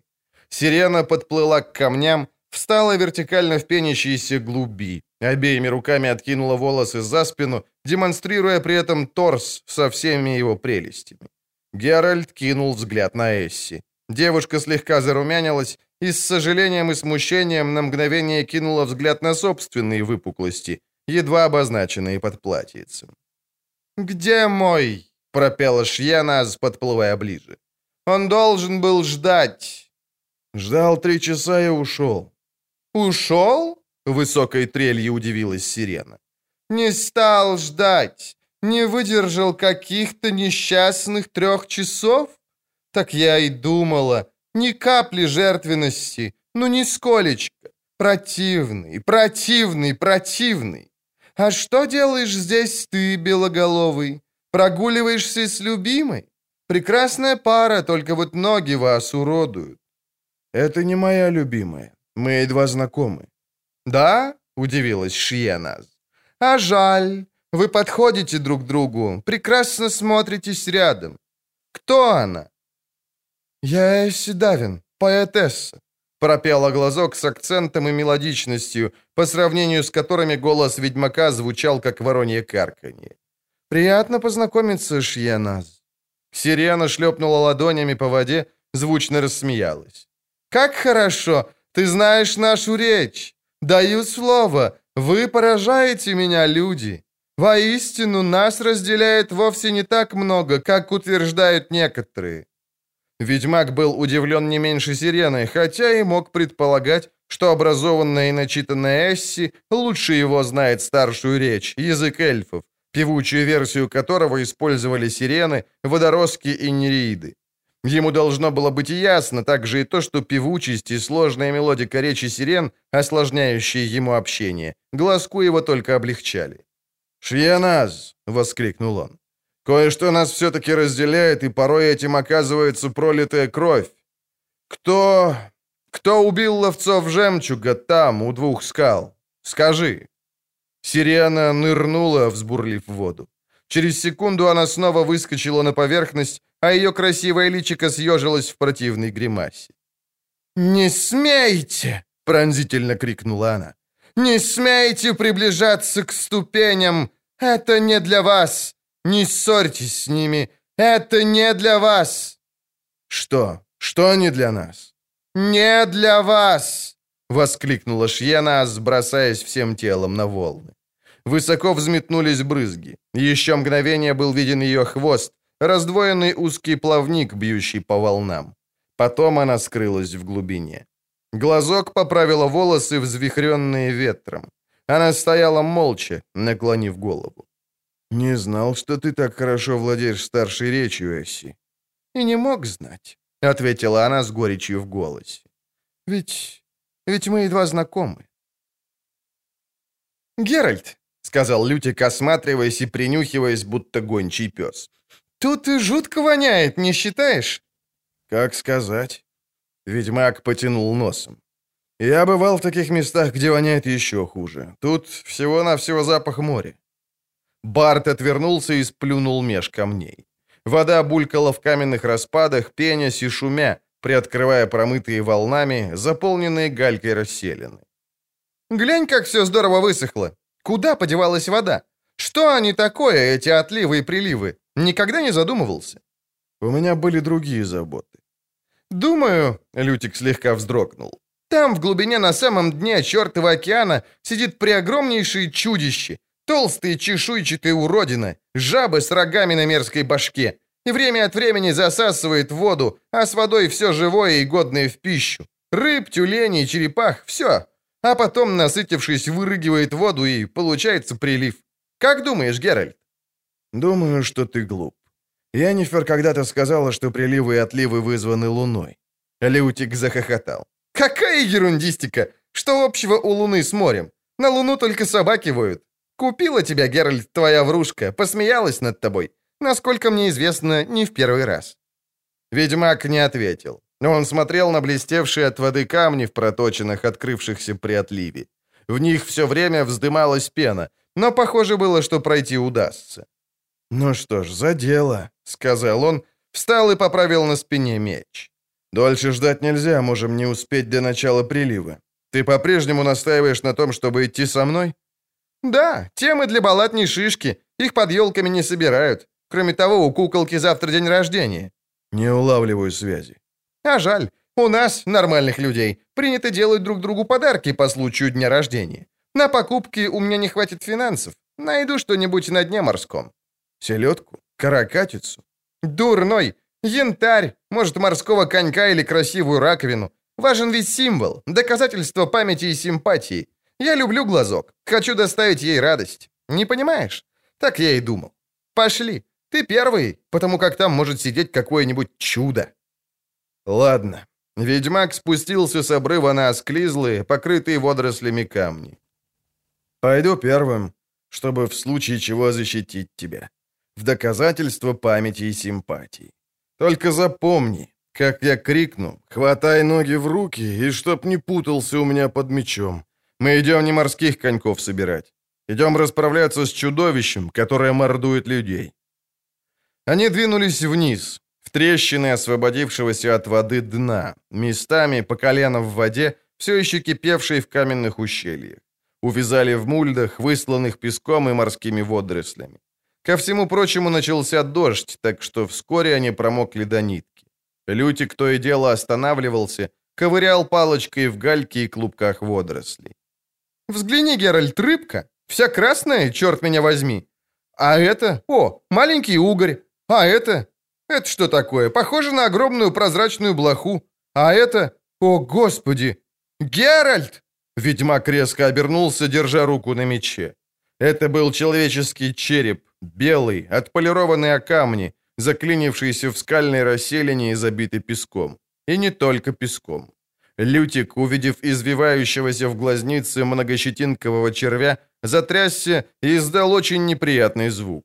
Ведьмак пожал плечами, направляясь в сторону освободившейся от воды каменной равнины, к зубчатым рифам, именуемым драконьими клыками и сейчас напоминающим горы. Шел осторожно. Дно было усеяно галатуриями, раковинами, кустиками водорослей. В лужах и впадинах раскачивались огромные медузы и метались звеи-хвостки. Маленькие пестрые крабы удирали от них, двигаясь бочком, перебирая ножками. Геральт уже издалека заметил труп, застрявший между камнями. Утопленник шевелил выступающей из-под водорослей грудной клеткой, хотя, в принципе, ему уже нечем было шевелить. Вокруг него и в нем кишмя кишели крабы. Труп не мог находиться в воде больше суток, но крабы ободрали его так, что осматривать не было смысла. Ведьмак молча изменил направление, обходя труп стороной. Лютик ничего не заметил. «Ну и несет же тут!» — выругался он, догоняя Геральта, плюнул, стряхнул воду с шапочки. «И льет, и холодно. Простужусь, потеряю голос, черт побери!» «Не ной. Если хочешь вернуться, дорогу знаешь». Сразу за основанием драконьих клыков раскинулась полка, а дальше была голубизна, спокойно волнующееся море, граница отлива. «Эй, Геральт!» — Лютик осмотрелся. «Твое чудовище, похоже, было достаточно разумно, чтобы выбраться в открытое море вместе с уходящей водой. А ты, верно, думал, оно будет лежать где-нибудь тут брюхом кверху и ждать, пока ты его затюкаешь?» «Помолчи». Ведьмак приблизился к краю полки, опустился на колени, осторожно оперся руками на острые раковины, прикрепившиеся к скале. Не видно было ничего, вода была темная, а поверхность замутненная. Лютик исследовал закоулки рифов, пинками отбрасывая от ног наиболее нахальных крабов, осматривал и ощупывал мокрые камни с бородами из свисающих водорослей, украшенных шершавыми колониями ракообразных и улиток. «Эй, Геральт!» «Что?» «Глянь-ка на эти раковины. Жемчужницы, нет?» «Нет». «Ты в этом разбираешься?» «Нет». Тогда воздержись высказывать свое мнение, пока не начнешь разбираться. Я уверен, жемчужницы. Сейчас наберем жемчуга, будет хоть какая-то польза от экспедиции, не одна простуда. Собрать, Геральт? Собирай. Чудовище нападает на ловцов. Собиратели вроде тебя тоже входят в эту категорию. Выходит, мне выпала роль приманки? Собирай, собирай. Бери какие покрупнее. Если не будет жемчужин, то хоть похлебку сварим. Еще чего. Буду брать только жемчужины, а скорлупу псу под хвост. Черт, как это открывать? Ножа нет, Геральт? Так ты даже ножа не прихватил? Я поэт, а не ножовщик. А ладно, свалю в сумку, а жемчужины выберем потом. Ах ты, пшел вон. Краб, которому досталось от лютиковой ноги, пролетел над головой Геральта и шлепнулся в воду. Ведьмак медленно шел вдоль края полки, вглядываясь в черную непроницаемую воду, и слушая ритмичный стук камня, которым Лютик отбивал улиток от скалы. «Лютик, иди сюда, смотри!» Рваная, потрескавшаяся полка неожиданно оканчивалась ровным острым краем, уходящим вниз под прямым углом. Под поверхностью воды были ясно видны огромные, прямоугольные правильные блоки белого мрамора, обросшие водорослями, моллюсками, актиниями, шевелящимися в воде, как цветы на ветру. «Что такое? Похоже на... ступени?» — удивленно шепнул Лютик. «О, лестницы в подземный город, в легендарный Ис, который поглотили волны. Ты слышал легенду о городе бездны, об Исе под водами? О, я напишу об этом балладу, такую, что соперников пот прошибет. Надо осмотреть вблизи. Глянь, там какая-то мозаика, что-то выцарапано, какие-то надписи. Отодвинься-ка, Геральт». «Лютик, там глубина, соскользнешь». А брось, ей так весь мокрый. Смотри, здесь не глубоко, едва по пояс, на первой-то ступени. И широко, как в бальном зале. О, дьявол! Геральт мгновенно прыгнул в воду и удержал Барда, провалившегося по шею. Споткнулся об это дерьмо. Лютик, хватая воздух, отряхнулся, обеими руками поднял большую плоскую раковину с темно-синим панцирем, обросшую кудряшками водорослей. Этого добра полно на уступах. Красивый цвет, верно? Дай-ка я положу в твой мешок. Мой уже полон». «Вылезай оттуда», — проворчал разозлившийся ведьмак. «Немедленно поднимайся на полку. Это не игра». «Тише. Слышал? Что это было?» Геральт, конечно, слышал. Звук долетел снизу, из-под воды. Глухой глубокий, хоть одновременно хрупкий, тихий, краткий, обрывистый. Звук колокола. «Колокол, чтоб меня!» — шепнул Лютик, выкарабкиваясь на полку. «Я был прав, Геральт. Это колокол из затопленного Иса. Колокол города призраков, приглушенный тяжестью глубин. Это проклятые напоминают нам... Ты заткнешься, наконец. Звук повторился. На этот раз значительно ближе. «Напоминают нам», — продолжал Лютик, выжимая полу куртки, «о своей страшной судьбе. Этот звон предупреждения...» Ведьмак перестал обращать внимание на голос Лютика и переключился на другие мысли. Он чувствовал, чувствовал что-то. «Это предупреждение?» Лютик слегка высунул язык, что привык делать, когда сосредоточивался. «Предупреждение, либо... Хм, чтоб мы не забыли. Хм. Готово!» Сердце колокола бьется, песнь о смерти нам несет, и тревожный голос рвется. Вода рядом с ведьмаком забурлила. Лютик крикнул. Появившееся из пены лупоглазое чудище замахнулось на Геральта широким, зазубренным, похожим на косу лезвием. У Геральта меч был в руке с того самого момента, как только вода начала горбиться, так что теперь он лишь развернулся и ударил чудище в отвисший, покрытый чешуей зоб. Тут же развернулся в другую сторону, где возник второй бурун, и появилось нечто в странном шлеме и в чем-то напоминающем латы из позеленевшей меди. Ведьмак широким замахом меча отбил острие, направленной в него короткой пики, и с размаху рубанув по змеи рыбьей зубастой морде, тут же отскочил к краю полки, разбрызгивая воду. «Беги, Лютик!» «Давай руку!» «Беги, черт побери!» Новое существо вынырнуло из воды, рассекая воздух кривой саблей, которую держало зеленой шершавой лапой.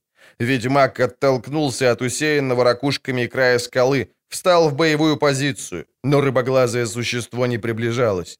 Ростом оно было с Геральта. Вода тоже доходила ему до пояса, но внушительно торчащий на спине гребень и раздувшиеся жабры делали его крупнее Геральта. Гримаса, искривившая широкую зубастую пасть, поразительно напоминала жуткую ухмылку.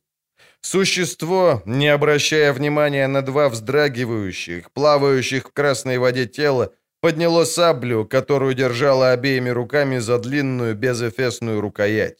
Еще сильнее напрягая гребень и жабры, оно ловко закрутило клинком в воздухе. Геральт слышал, как легкое острие шипит и жужжит. Существо сделало шаг вперед, послав в сторону Геральта волну. Геральт тоже завертел мечом. И тоже сделал шаг, принимая вызов. Рыбоглазый ловко перехватил рукоять пальцами и медленно опустил защищенные черепаховым панцирем и медью руки, погрузив их по самые локти в воду, скрыв под ней оружие. Ведьмак схватил меч обеими руками, правой у самого Эфеса, левой за головку. Поднял оружие вверх и немного вбок, повыше правого плеча. Он глядел в глаза чудовища, но это были аполисцирующие рыбьи глаза с капельками радужниц, поблескивающие холодом и металлом. Глаза, которые ничего не выражали и ничего не выдавали. Ничего, что могло бы предупредить о нападении. Из глубины, снизу ступеней, уходящих в черную бездну, долетели звуки колокола. Они были все ближе, все явственнее. Рыбоглазый рванулся вперед, выхватывая клинок из-под воды. Напал быстрым, как мысль, дальним боковым ударом. Геральту просто повезло. Он интуитивно предположил, что удар будет нанесен справа. Он парировал острием, направленным вниз, сильно вывернув корпус. Тут же повернул меч, скрестив его плашмя с саблей чудовища. Теперь все зависело от того, кто из них скорее развернет пальцы на рукояти, кто первым перейдет от плоского статичного соприкосновения клинков к удару, силу которого уже готовили оба, перенося вес тела на нужную ногу. Геральт уже видел, что оба они одинаково быстры, но у Рыбоглазого пальцы были длиннее. Ведьмак рубанул в бок, повыше бедра, вывернулся в полоборота, рассек, напирая на клинок, без труда уклонился от широкого, отчаянного и лишенного изящества удара. Чудовище, беззвучно разевая рыбью пасть, скрылось под водой, в которой пульсировали темно-красные облака. «Давай руку, быстро!» — крикнул Лютик. «Они плывут! Целая стая! Я их вижу!» Ведьмак ухватился за правую руку Барда и вырвался из воды на каменную полку. За ними широким фронтом пошла вода. Начинался прилив. Они бежали быстро, преследуемые прибывающей водой. Геральт оглянулся и увидел, как из моря выскакивают многочисленные рыботворы, как кидаются в погоню, ловко прыгая на мускулистых ногах. Он молча ускорил бег. Лютик бежал, задыхаясь, тяжело разбрызгивая воду, уже доходящую до колен. Вдруг он споткнулся, упал, шлепнулся в водоросли, уперся дрожащими руками. Геральт схватил его за пояс, вырвал из кипящей кругом пены. Беги! Беги! Я их задержу!» «Геральт!» «Беги! Сейчас вода заполнит выемки. Тогда нам не выбраться. Жми, что есть мочи!» Лютик охнул и побежал. Ведьмак бежал следом, рассчитывая на то, что чудища растянутся при погоне в цепь.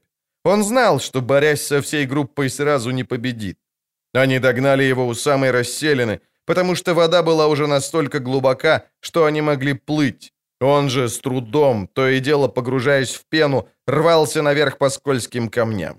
Однако в расселине было слишком тесно, чтобы можно было напасть на него со всех сторон. Он остановился в мульде, в той, в которой Лютик нашел череп. Остановился, оглянулся и успокоился.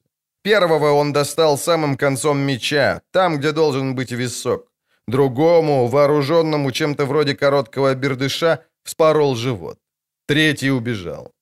Ведьмак кинулся вверх по расселине, но в этот момент вздымающаяся волна загудела, взвихрилась пеной, закружилась водоворотом в расселине, сорвала его с камней и повлекла вниз, в кипень. Он столкнулся с болтающимся в водовороте рыботвором, откинул его пинком. Кто-то схватил его за ноги и потянул вниз на дно. Он ударился спиной о камень, отворил глаза. В самое время, чтобы увидеть темные фигуры, два взблеска. Первый он парировал мечом, от второго автоматически заслонился левой рукой. Почувствовал удар, боль. Оттолкнулся ногами от дна, взвился наверх к поверхности, сложил пальцы, стрельнул знаком. Взрыв был глухой, рванул уши коротким пароксизмом боли. «Если выйду живым», — подумал он, молотя по воде руками и ногами, «если выйду живым, поеду к Йен Венгерберг, попытаюсь еще раз, если выйду живым». Ему показалось, что он слышит звук трубы или рога. Волна, снова вздымаясь в теснине, подняла его, выкинула животом на огромный камень. Теперь он явно слышал звук рога, крики Лютика, которые, казалось, долетают со всех сторон одновременно. Он выдохнул соленую воду из носа, осмотрелся, откинув с лица мокрые волосы. Он был на берегу, на том самом месте, откуда они отправились. Лежал животом на камнях, кругом белой пеной кипел прибой. За ним, в расселине, которая была уже теперь узким заливчиком, танцевал на волнах большой серый дельфин. На его спине, разметав мокрые зеленоватые волосы, сидела сирена. У нее были изумительные груди. «Белоголовый!» — тягуче пропела она, размахивая рукой, в которой держала большую коническую, спирально закрученную раковину. «Жив?» «Жив», — удивился ведьмак. Пена вокруг него сделалась розовой. Левая рука немела, ее щипала от соли. Рука в куртке был разрезан ровно и прямо, из разреза сочилась кровь. Вылез. Выкарабкался, подумал он. Снова удалось. Нет, никуда я не поеду. Он увидел Лютика, который бежал, спотыкаясь на мокрых голышах. «Я их задержала!» — пропела сирена и снова подула в раковину. «Но ненадолго! Беги и не возвращайся, белоголовый! Море не для вас!» «Знаю!» — крикнул он в ответ. «Знаю, спасибо, Шьяназ». «Лютик», — проговорила глазок, раздирая зубами конец повязки и затягивая узел на кисти Геральта. «Объясни ты мне, откуда на ступенях взялась куча раковин? Жена Дроухарда сейчас их убирает и при этом не скрывает, что о вас думает». «Раковины?» — удивился Лютик. «Какие раковины? Понятия не имею. Может, упустили пролетавшие утки?» Геральт усмехнулся, отвернув голову. Усмехнулся, вспомнив дурь Лютика, который все утро убил, вскрывая раковины и копаясь в склизком мясе, при этом порезал пальцы и испачкал рубашку, но не нашел ни единой жемчужины. И неудивительно, потому что, скорее всего, это были никакие не жемчужницы, а обыкновенные мидии. Идею приготовить суп из улиток они отбросили, когда Лютик раскрыл первую раковину. Она выглядела так неаппетитно и так воняла, что аж слезы выступали. Глазок закончила перевязку и присела на перевернутое ведро. Ведьмак поблагодарил, рассматривая ловко перевязанную руку. Рана была глубокая и довольно длинная. Задевала локоть, который дьявольски болел при движениях. Его наскоро перевязали еще на берегу, но не успели добраться до дома, как рана снова начала кровоточить. Перед самым приходом девушки Геральт залил рассеченную руку коагулирующим эликсиром, побрызгал обезболивающим. Эсси обнаружила их в тот момент, когда они с Лютиком пытались зашить рану с помощью нитки, привязанной к рыболовному крючку. Глазок изругала их и сама взялась за перевязку, а в это время Лютик подчивал ее красочным рассказом о борьбе, не забыв выговорить себе исключительное право на балладу. Эсси, естественно, засыпала Геральта лавиной вопросов, на которые он не мог ответить. Она восприняла это с обидой, скорее всего, решив, что он что-то утаивает. Надулась и перестала выспрашивать. «А главаль уже знает», — сказала она. «Вас видели, когда вы возвращались, а Дроухардова жена, заметив кровь на лестнице, помчалась сплетничать. Люди кинулись к скалам, надеясь, что волны что-нибудь выбросят, и толкутся там до сих пор.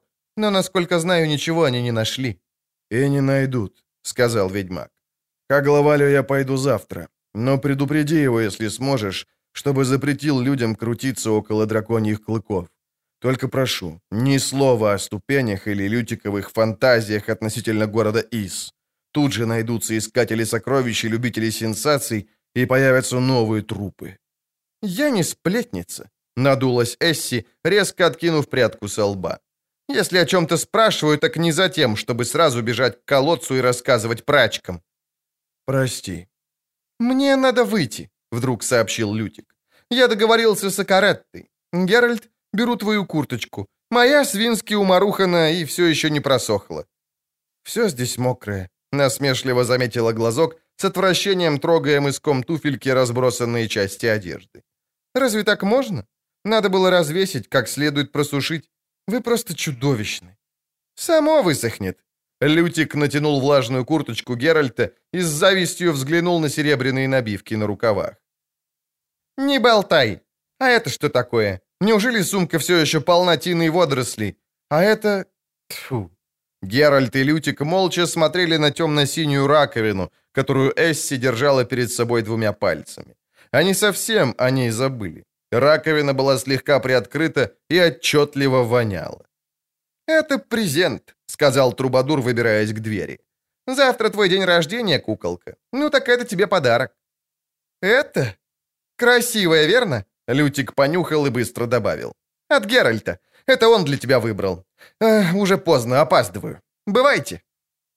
«Ты помнил о моем дне рождения?» Медленно спросила Эсси, держа раковину подальше от себя. «Серьезно?» «Дай сюда», — резко сказал он. Встал с матраса, оберегая забинтованную руку. «Прости за этого идиота». «Нет», — возразила она, вынимая из ножен на поясе маленький кинжальчик. «Раковина действительно красивая. Я сохраню ее на память. Только надо вымыть, а для начала отделаться от содержимого. Я выкину в окно. Кошкам». Что-то стукнуло об пол, покатилось. Геральт расширил зрачки и увидел гораздо раньше, чем Месси. Это была жемчужина. Переливающаяся и блестящая жемчужина светло-голубого цвета размером с разбухшую горошину. «О, боги!» — глазок тоже заметила ее. «Геральт, жемчужина!» «Жемчужина!» — рассмеялся он. «Стало быть, ты все-таки получила подарок, Эсси. Я рад». «Геральт, не могу принять. Эта жемчужина стоит...» «Она твоя», — прервал он. Лютик хоть и разыгрывает глупенького, а действительно помнил о твоем дне рождения. Он и правда хотел доставить тебе радость. Говорил об этом, говорил вслух. Ну, видишь, судьба услышала его и исполнила, что требовалось. «А ты, Геральт?» «Я?» «А ты тоже хотел доставить мне радость? Жемчужина такая прекрасная. Она должна сказочно много стоить. Не жалеешь?» «Я рад, что она тебе понравилась. А если и жалею, так о том, что она была только одна, и что... Да, что не знаю тебя так долго, как Лютик. Так долго, чтобы знать и помнить о твоем дне рождения. Чтобы иметь возможность дарить подарки и доставлять тебе радость. Чтобы иметь право называть тебя куколкой. Она подошла и неожиданно закинула ему руки на шею. Он ловко и быстро предупредил ее движение, отстранился от ее губ, сдержанно поцеловал в щеку, обняв здоровой рукой, осторожно, нежно. Он чувствовал, как девушка напрягается и медленно отстраняется, но только на длину рук, все еще лежащих у него на плечах. Он знал, чего она ждет, но не сделал этого, не привлек ее к себе. Эсси отпустила, отвернулась к приоткрытому грязному оконцу. «Ну, конечно», — вдруг сказала она. «Ты же едва меня знаешь. Я совсем забыла. Мы едва знакомы». «Эсси», — проговорил он после недолгого молчания. «Я... я тоже тебя едва знаю», — вспыхнула она. «И что с того? Я люблю тебя. Ничего не могу с собой поделать, ничего». «Эсси». «Да, люблю. Мне совершенно безразлично, что ты подумаешь. Я полюбила тебя в тот самый момент, как увидела, там, на приеме по случаю обручения». Она замолчала и опустила глаза. Она стояла перед ним, а Геральт сожалел, что это она, а не рыбоглазый с саблей, укрытой под водой. С рыбоглазом у него были шансы, с ней никаких. «Ты молчишь», — бросила она. «Ничего, ни слова». «Я устал», — подумал он, — «и страшно слаб. Мне необходимо присесть, у меня темнеет в глазах. Я потерял много крови и ничего не ел. Мне нужно присесть.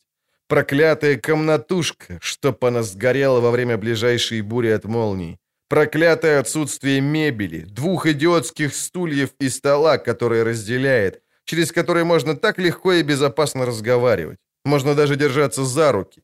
А я вынужден садиться на матрас и просить ее, чтобы она присела рядом. А набитый гороховой соломой матрас опасен. С него невозможно никуда вывернуться, отстраниться. «Сядь рядом, Месси». Она присела, не спеша. Тактично. Далеко. Очень далеко. Слишком близко. «Когда я узнала, — шепнула она, прерывая затянувшееся молчание. «Когда я услышала, что Лютик притащил тебя окровавленного, я выбежала из дома, словно сумасшедшая. Помчалась, ничего не видя, ни на что не обращая внимания, и тогда... Знаешь, о чем я подумала? Что это магия, что ты приворожил меня, украдкой, по секрету, предательски очаровал меня, приколдовал, знаком, своим волчьим медальоном, скверным глазом. Так я подумала, но не остановилась.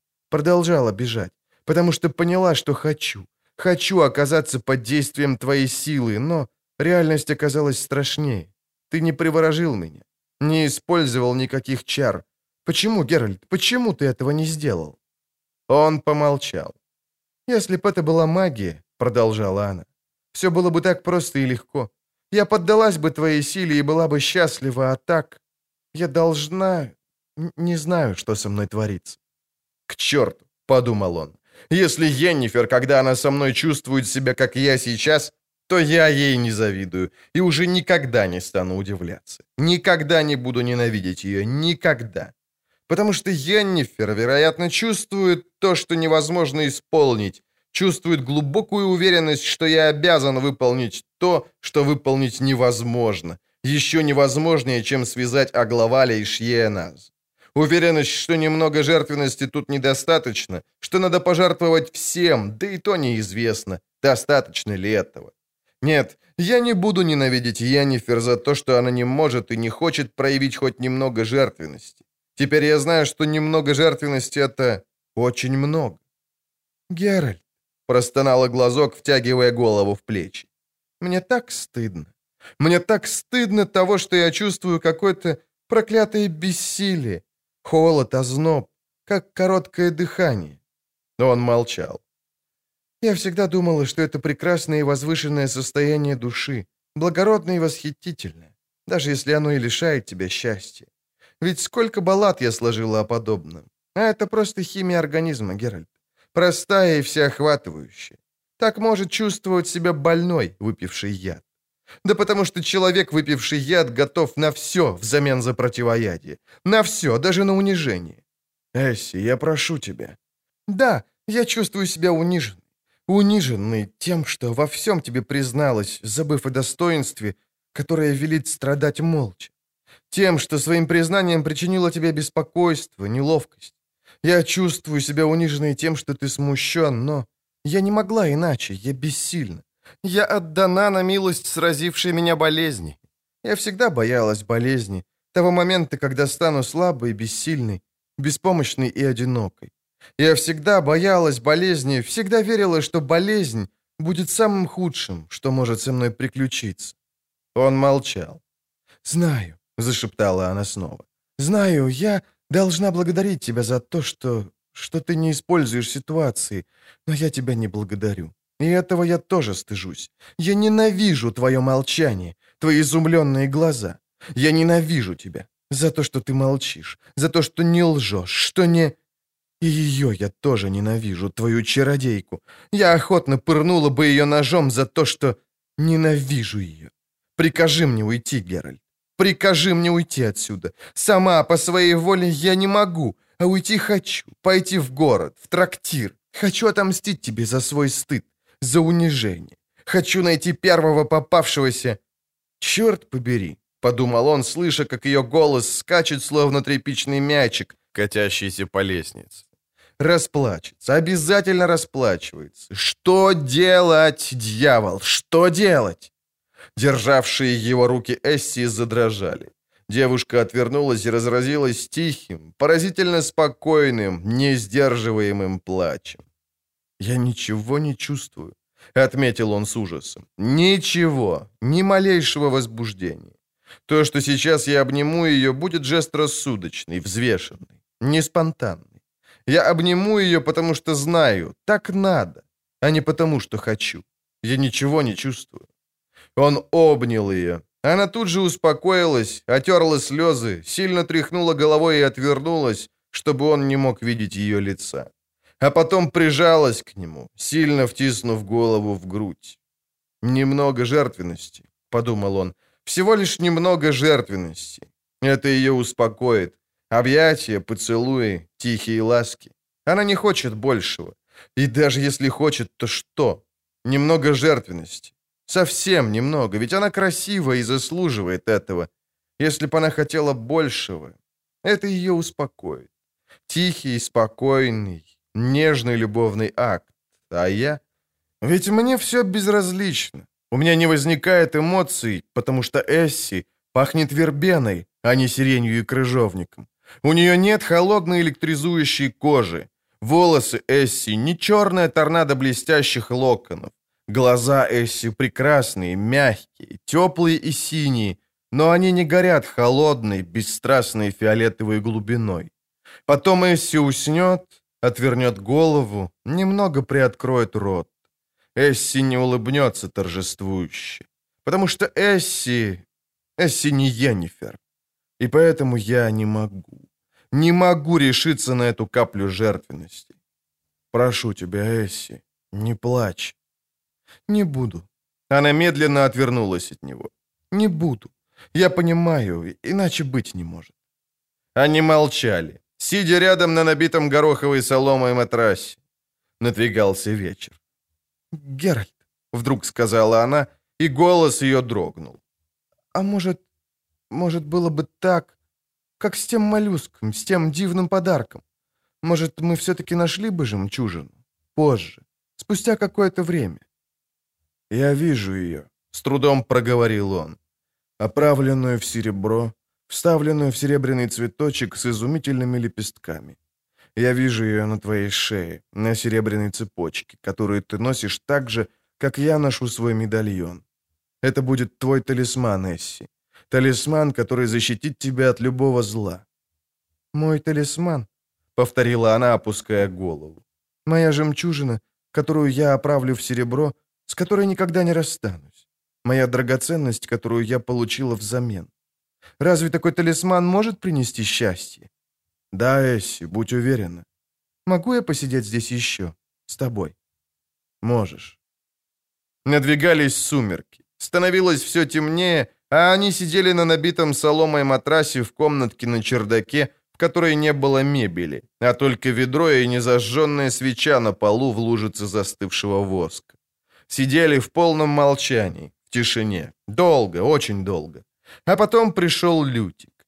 Они слышали, как он идет, тренькает на лютне и напевает. Лютик вошел, увидел их и не сказал ничего, ни единого слова. Эсси тоже молча встала и вышла, не глядя на них. Лютик не сказал ни слова, но ведьмак видел в его глазах слова, которые не были произнесены. «Разумная раса», — задумчиво проговорил Агловаль, поставив локоть на поручень кресла, а подбородок положив на кисть руки. «Подводные цивилизации? Рыболюди на дне моря. Ступени в глубины. Геральт, ты принимаешь меня за чертовски легковерного князя. Глазок, стоявший рядом с Лютиком, гневно фыркнул. Лютик недоверчиво покрутил головой. Геральт вовсе не обратил внимания.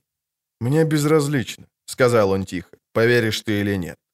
Просто я обязан предупредить. Лодка, которая приблизится к драконьим клыкам, или люди, которые явятся туда во время отлива, подвергаются опасности. Смертельной опасности. Хочешь проверить, правда ли, хочешь рисковать, твое дело. Я просто предупреждаю. «Ха!» — вдруг проговорил коморник Зелест, сидевший за спиной у Агловаля в оконном проеме. «Если они такие же чудища, как эльфы или другие гоблины, то нам они не страшны. Я-то боялся, как бы это не было что-то похуже, или, упасите боги, заколдованное. А по ведьмаковским словам получается, что это вроде каких-то морских утопцев-плавунов. Против них есть средства. Слышал я, один чародей вмиг расправился с плавунами на озере Моква. Влил в воду баррель магического фильтрата и каюк плавунам. И следа не осталось. «Верно», — заметил молчавший до того Дроухард. «Следа не осталось. И от лещей, значит, щук, раков и беззубок. Сгинула даже водяная зараза на дне, кою умники Элодеи кличут. И засохнул, значит, альшаник на берегах. «Блеск!» — насмешливо проговорил Агловаль. «Благодарю за изумительное предложение, Зелест. Может, у тебя есть еще какие?» «Ну, вроде правда». Коморник сильно покраснел. Магик переборщил малость. Слишком уж крынкой размахался. Но мы и без магиков управимся, князь. Ведь маг говорит, что с этими чудами можно бороться и убить. Их тоже можно. Стал быть, война, как раньше. Нам не впервые, верно? Жили в горах оборотцы. Где они теперь? По лесам еще валандаются дикие эльфы да духобабы. Но и этим вот-вот конец придет. Перебьем всех до единого, как деды наши. «А жемчужины увидят только мои внуки?» — поморщился князь. «Слишком долго придется ждать, Зелест». «Ну так-то уж паршиво не будет. Что-то мне видится, скажем, с каждой лодкой ловцов две лодки лучников. Быстренько научим чудищу разуму. Узнают, что такое страх. Верно, господин ведьмак?» Геральт холодно посмотрел на него и ничего не ответил. А Главаль повернул голову, демонстрируя свой благородный профиль, закусил губу. Потом, прищурясь и морща лоб, взглянул на ведьмака. «Ты не выполнил задание, Геральт», — сказал он. «Снова испоганил дело. Не возражаю, ты проявил благие намерения. Но я за благие намерения не плачу. Я плачу за результат, за эффект. А эффект, прости за определение, дерьмовый. А посему столько ты и заработал. «Прелестно, благородный князь!» — съехидничал Лютик. «Жаль, вас не было там, у драконьих клыков. Может, мы с ведьмаком дали бы вам возможность встретиться с одним из тех, морских-то, с мечом в руке? Может, тогда вы поняли бы, в чем дело, и перестали скаредничать и припираться об оплате?» «Как торговка базарная», — добавила глазок. «Я не привык торговаться, припираться или спорить», — спокойно сказал Агловаль. «Я сказал, не заплачу ни гроша, Геральт. Уговор был такой — ликвидировать опасность, ликвидировать угрозу, обеспечить ловлю жемчуга без риска для людей. А ты являешься и рассказываешь нам о разумной расе со дна морского. Советуешь держаться подальше от того места, которое приносит мне доход? Что ты сделал? Якобы убил скольких? Не имеет значения. Геральт слегка побледнел. Во всяком случае для тебя, Агловаль. Именно, тем более, что доказательств нет. Если б ты принес, к примеру, правые руки этих рыбожаб, как знать, может, и заработал бы обычную ставку, какую берет мой лесник за пару волчьих ушей. Ну что ж, холодно сказал ведьмак. Мне не остается ничего иного, как распрощаться. Ошибаешься, сказал князь. Остается кое-что еще.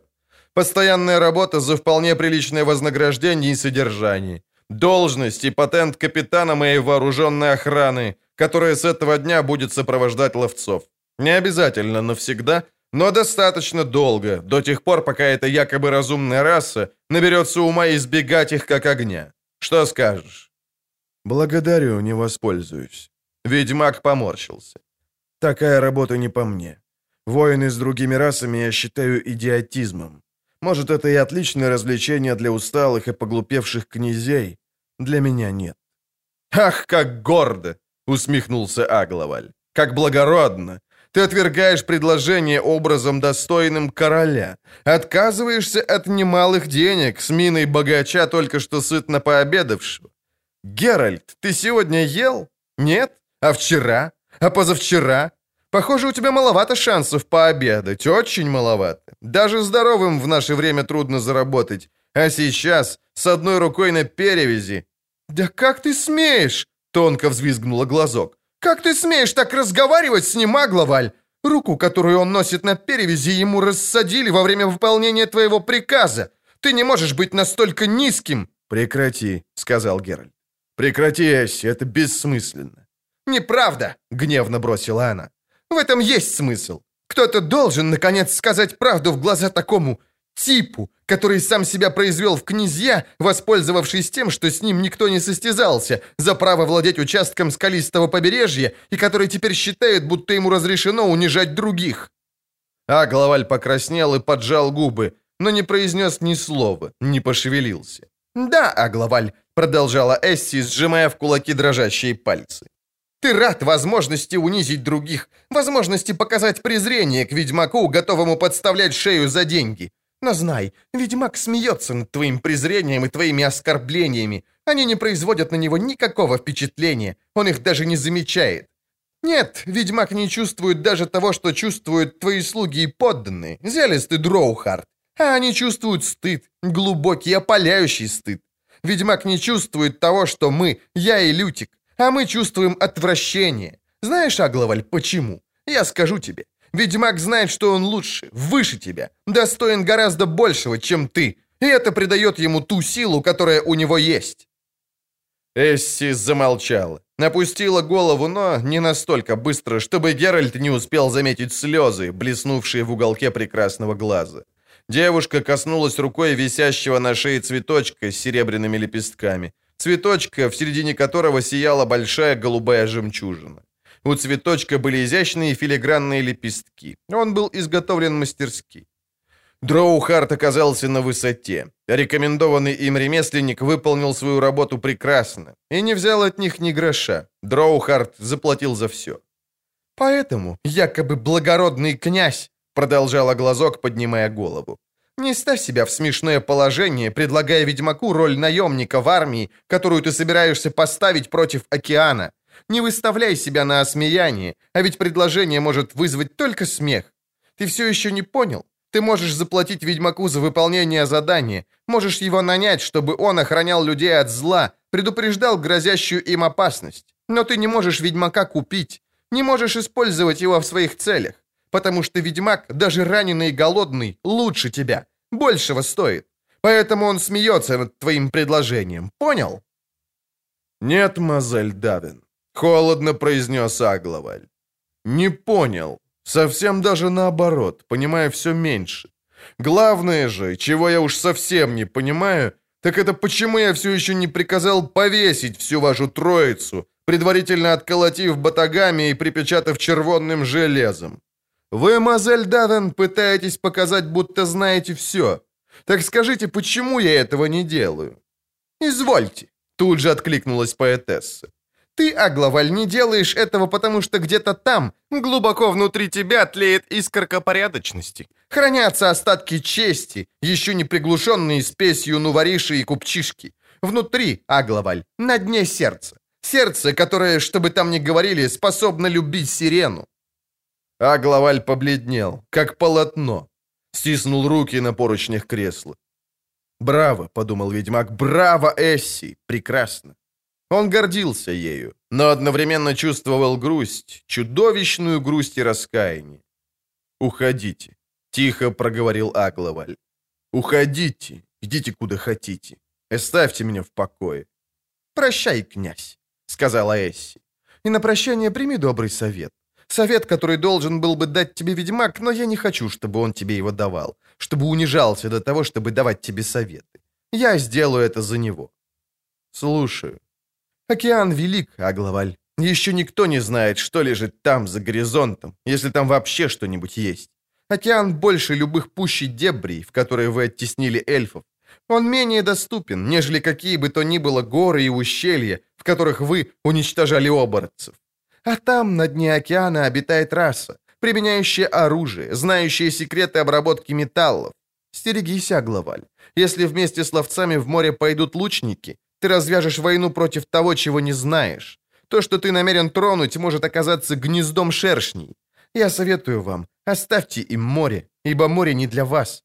Вы не знаете и никогда не узнаете, куда ведут ступени, по которым спускаются к основанию драконьих клыков. «Ошибаетесь, мазель Эсси», — спокойно ответил Агловаль. «Мы узнаем, куда ведут эти ступени. Больше того, мы спустимся по ним. Проверим, что находится по ту сторону океана, если там вообще что-то есть. И вытянем из этого океана все, что только можно вытянуть. А не мы, так наши внуки, либо внуки наших внуков. Вопрос времени. Да, мы сделаем это, даже если океану придется стать красным от крови. И ты об этом знаешь, Эсси? Мудрая Эсси, пишущая хронику человечества своими балладами. Жизнь не баллада, маленькая, бедная, прекрасная поэтесса, заплутавшаяся в своих красивых словах. Жизнь — это борьба. О борьбе научили нас именно вот такие, стоящие больше нас ведьмаки.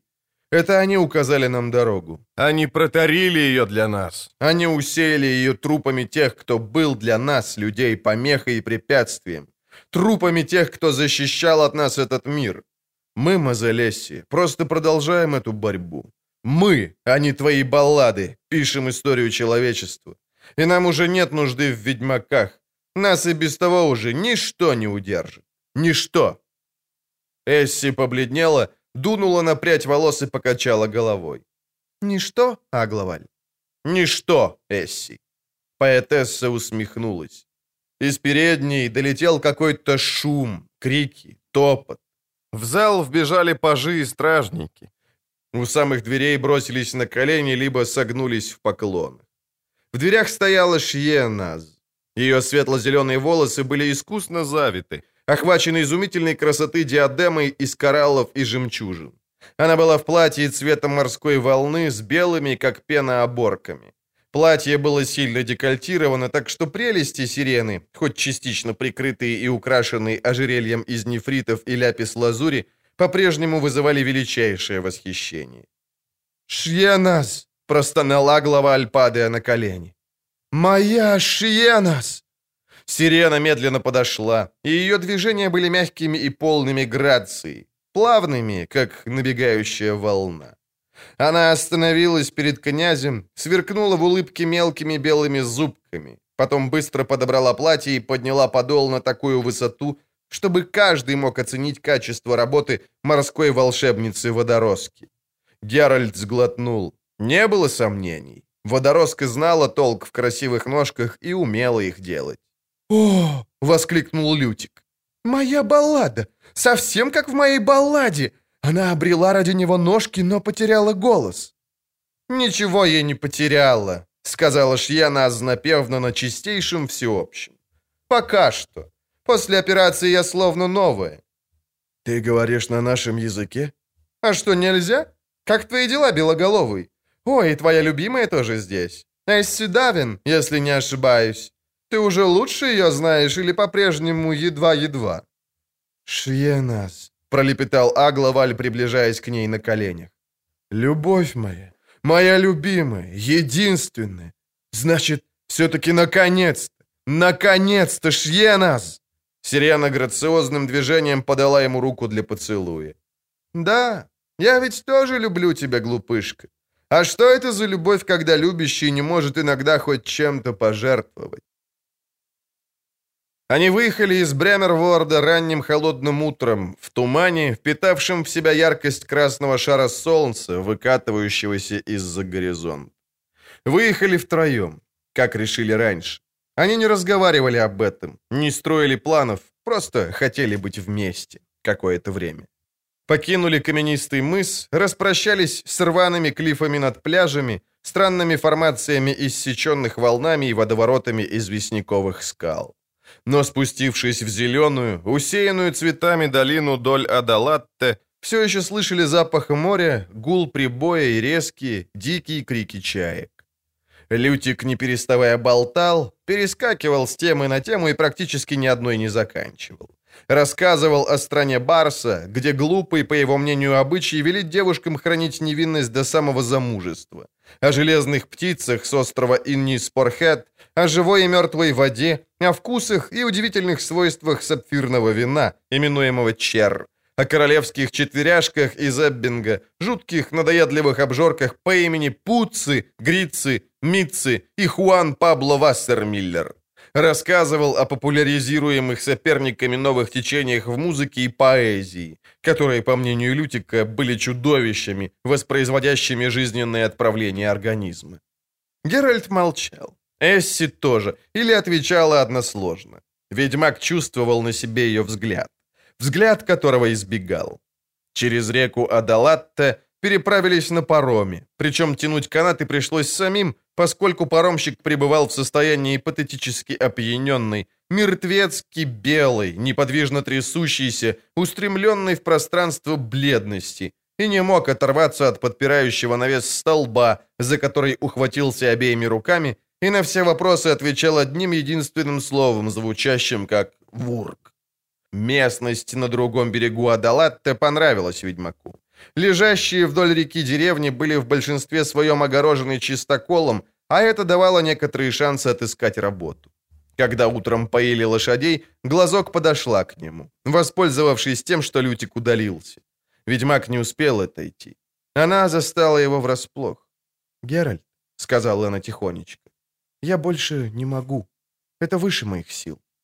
Он пытался не смотреть ей в глаза. Она не позволяла. Стояла, поигрывая висящей на шее голубой жемчужиной, оправленной в серебряные лепестки.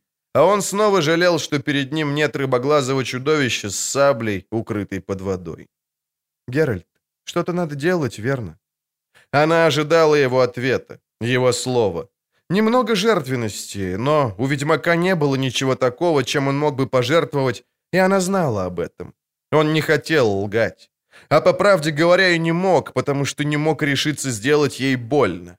Положение спас Лютик. Надежный Лютик, появившийся неожиданно. Лютик со своей безотказной тактичностью. «Ну, конечно же!» — воскликнул он и, размахнувшись, кинул в воду прутик, которым раздвигал прибрежные заросли и гигантскую приречную крапиву. «Конечно же вы должны что-то с этим сделать! Самое время! Я не намерен бесконечно и безучастно наблюдать за тем, что творится между вами. Чего ты от него ждешь, куколка? Невозможного. А ты, Геральт, на что рассчитываешь? На то, что глазок прочтет твои мысли, как... как та, другая. И что этим удовольствуется, а ты удобненько помолчишь, думая, будто не обязан ничего объяснять, что-либо заявлять, в чем-то отказывать. Не обязан раскрываться. Сколько времени, сколько фактов вам требуется, чтобы понять? И когда вы хотите понять? Через сколько лет? В воспоминаниях? Ведь завтра мы расстанемся, черт побери. Нет, с меня довольно, боги. Оба вы у меня вот где сидите, вот тут вот. Хорошо, послушайте, я сейчас в орешнике, выломаю себе ветку и пойду на рыбалку, а вы останетесь только сами с собой. У вас будет время, вы сможете все друг другу сказать. Так скажите же себе все, постарайтесь понять друг друга. Это не так трудно, как кажется. А потом, о боги, сделайте это! Сделай это с ним, куколка! Сделай это с ней, Геральт, и будь добр! А тогда, черт побери, либо у вас все пройдет, либо...» Лютик резко развернулся и ушел, ломая камыш и громко ругаясь. Сделал удочку из орехового прута и конского волоса и рыбачил до темна. Когда он ушел, Геральт и Эсси долго стояли, взявшись за руки и опершись о корявую вербу, наклонившуюся над глубью. Потом ведьмак говорил. Говорил тихо и долго, а глаза глазка были полны слез. А потом, о боги, они сделали это. Он и она. И все было прекрасно. На следующий день они устроили себе нечто вроде торжественного ужина. В попавшейся на пути деревеньке Эсси и Геральт купили освежеванного ягненка. Пока торговались, Лютик стащил немного чеснока, лука и моркови из огорода за домом. Отъезжая, они еще стянули котелок с забора за кузней. Котелок был слегка дыряв, но ведьмак заделал дыру знаком игни. Ужин имел место на поляне, в глубине леса. Костер весело потрескивал, котелок побулькивал. Геральт заботливо помешивал в нем палочкой, изготовленной из ошкуренной макушки елочки. Лютик чистил лук и тер морковь. Глазок, которая понятия не имела о готовке, развлекала их игрой на лютне и скобрезными куплетами. Это был прощальный ужин, потому что утром им предстояло расстаться. Утром каждый должен был отправиться своим путем на поиски чего-то такого, что у них вообще-то уже было.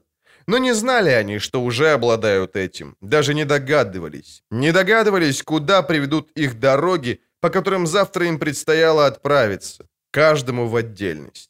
Когда они наелись, напились подаренного Дроу Хардом пива, посплетничали и посмеялись, Лютик и Эсси устроили певческое соревнование. Геральт, заложив руки под голову, лежал на подстилке из сосновых лап и думал, что никогда не слышал таких прекрасных голосов и таких прекрасных баллад. Думал о Йеннифер, думал о Бесси, и у него было предчувствие, что... Под конец глазок на пару с Лютиком исполнили известный дуэт Цинтии и Вертверна, прелестную песню о любви, начинающуюся словами «Немало слез я пролила». Геральту казалось, что даже деревья наклонились, слушая их. Потом глазок, пахнущая вербеной, легла рядом с ним, втиснулась ему под руку, положила голову на грудь, вздохнула два раза и спокойно уснула.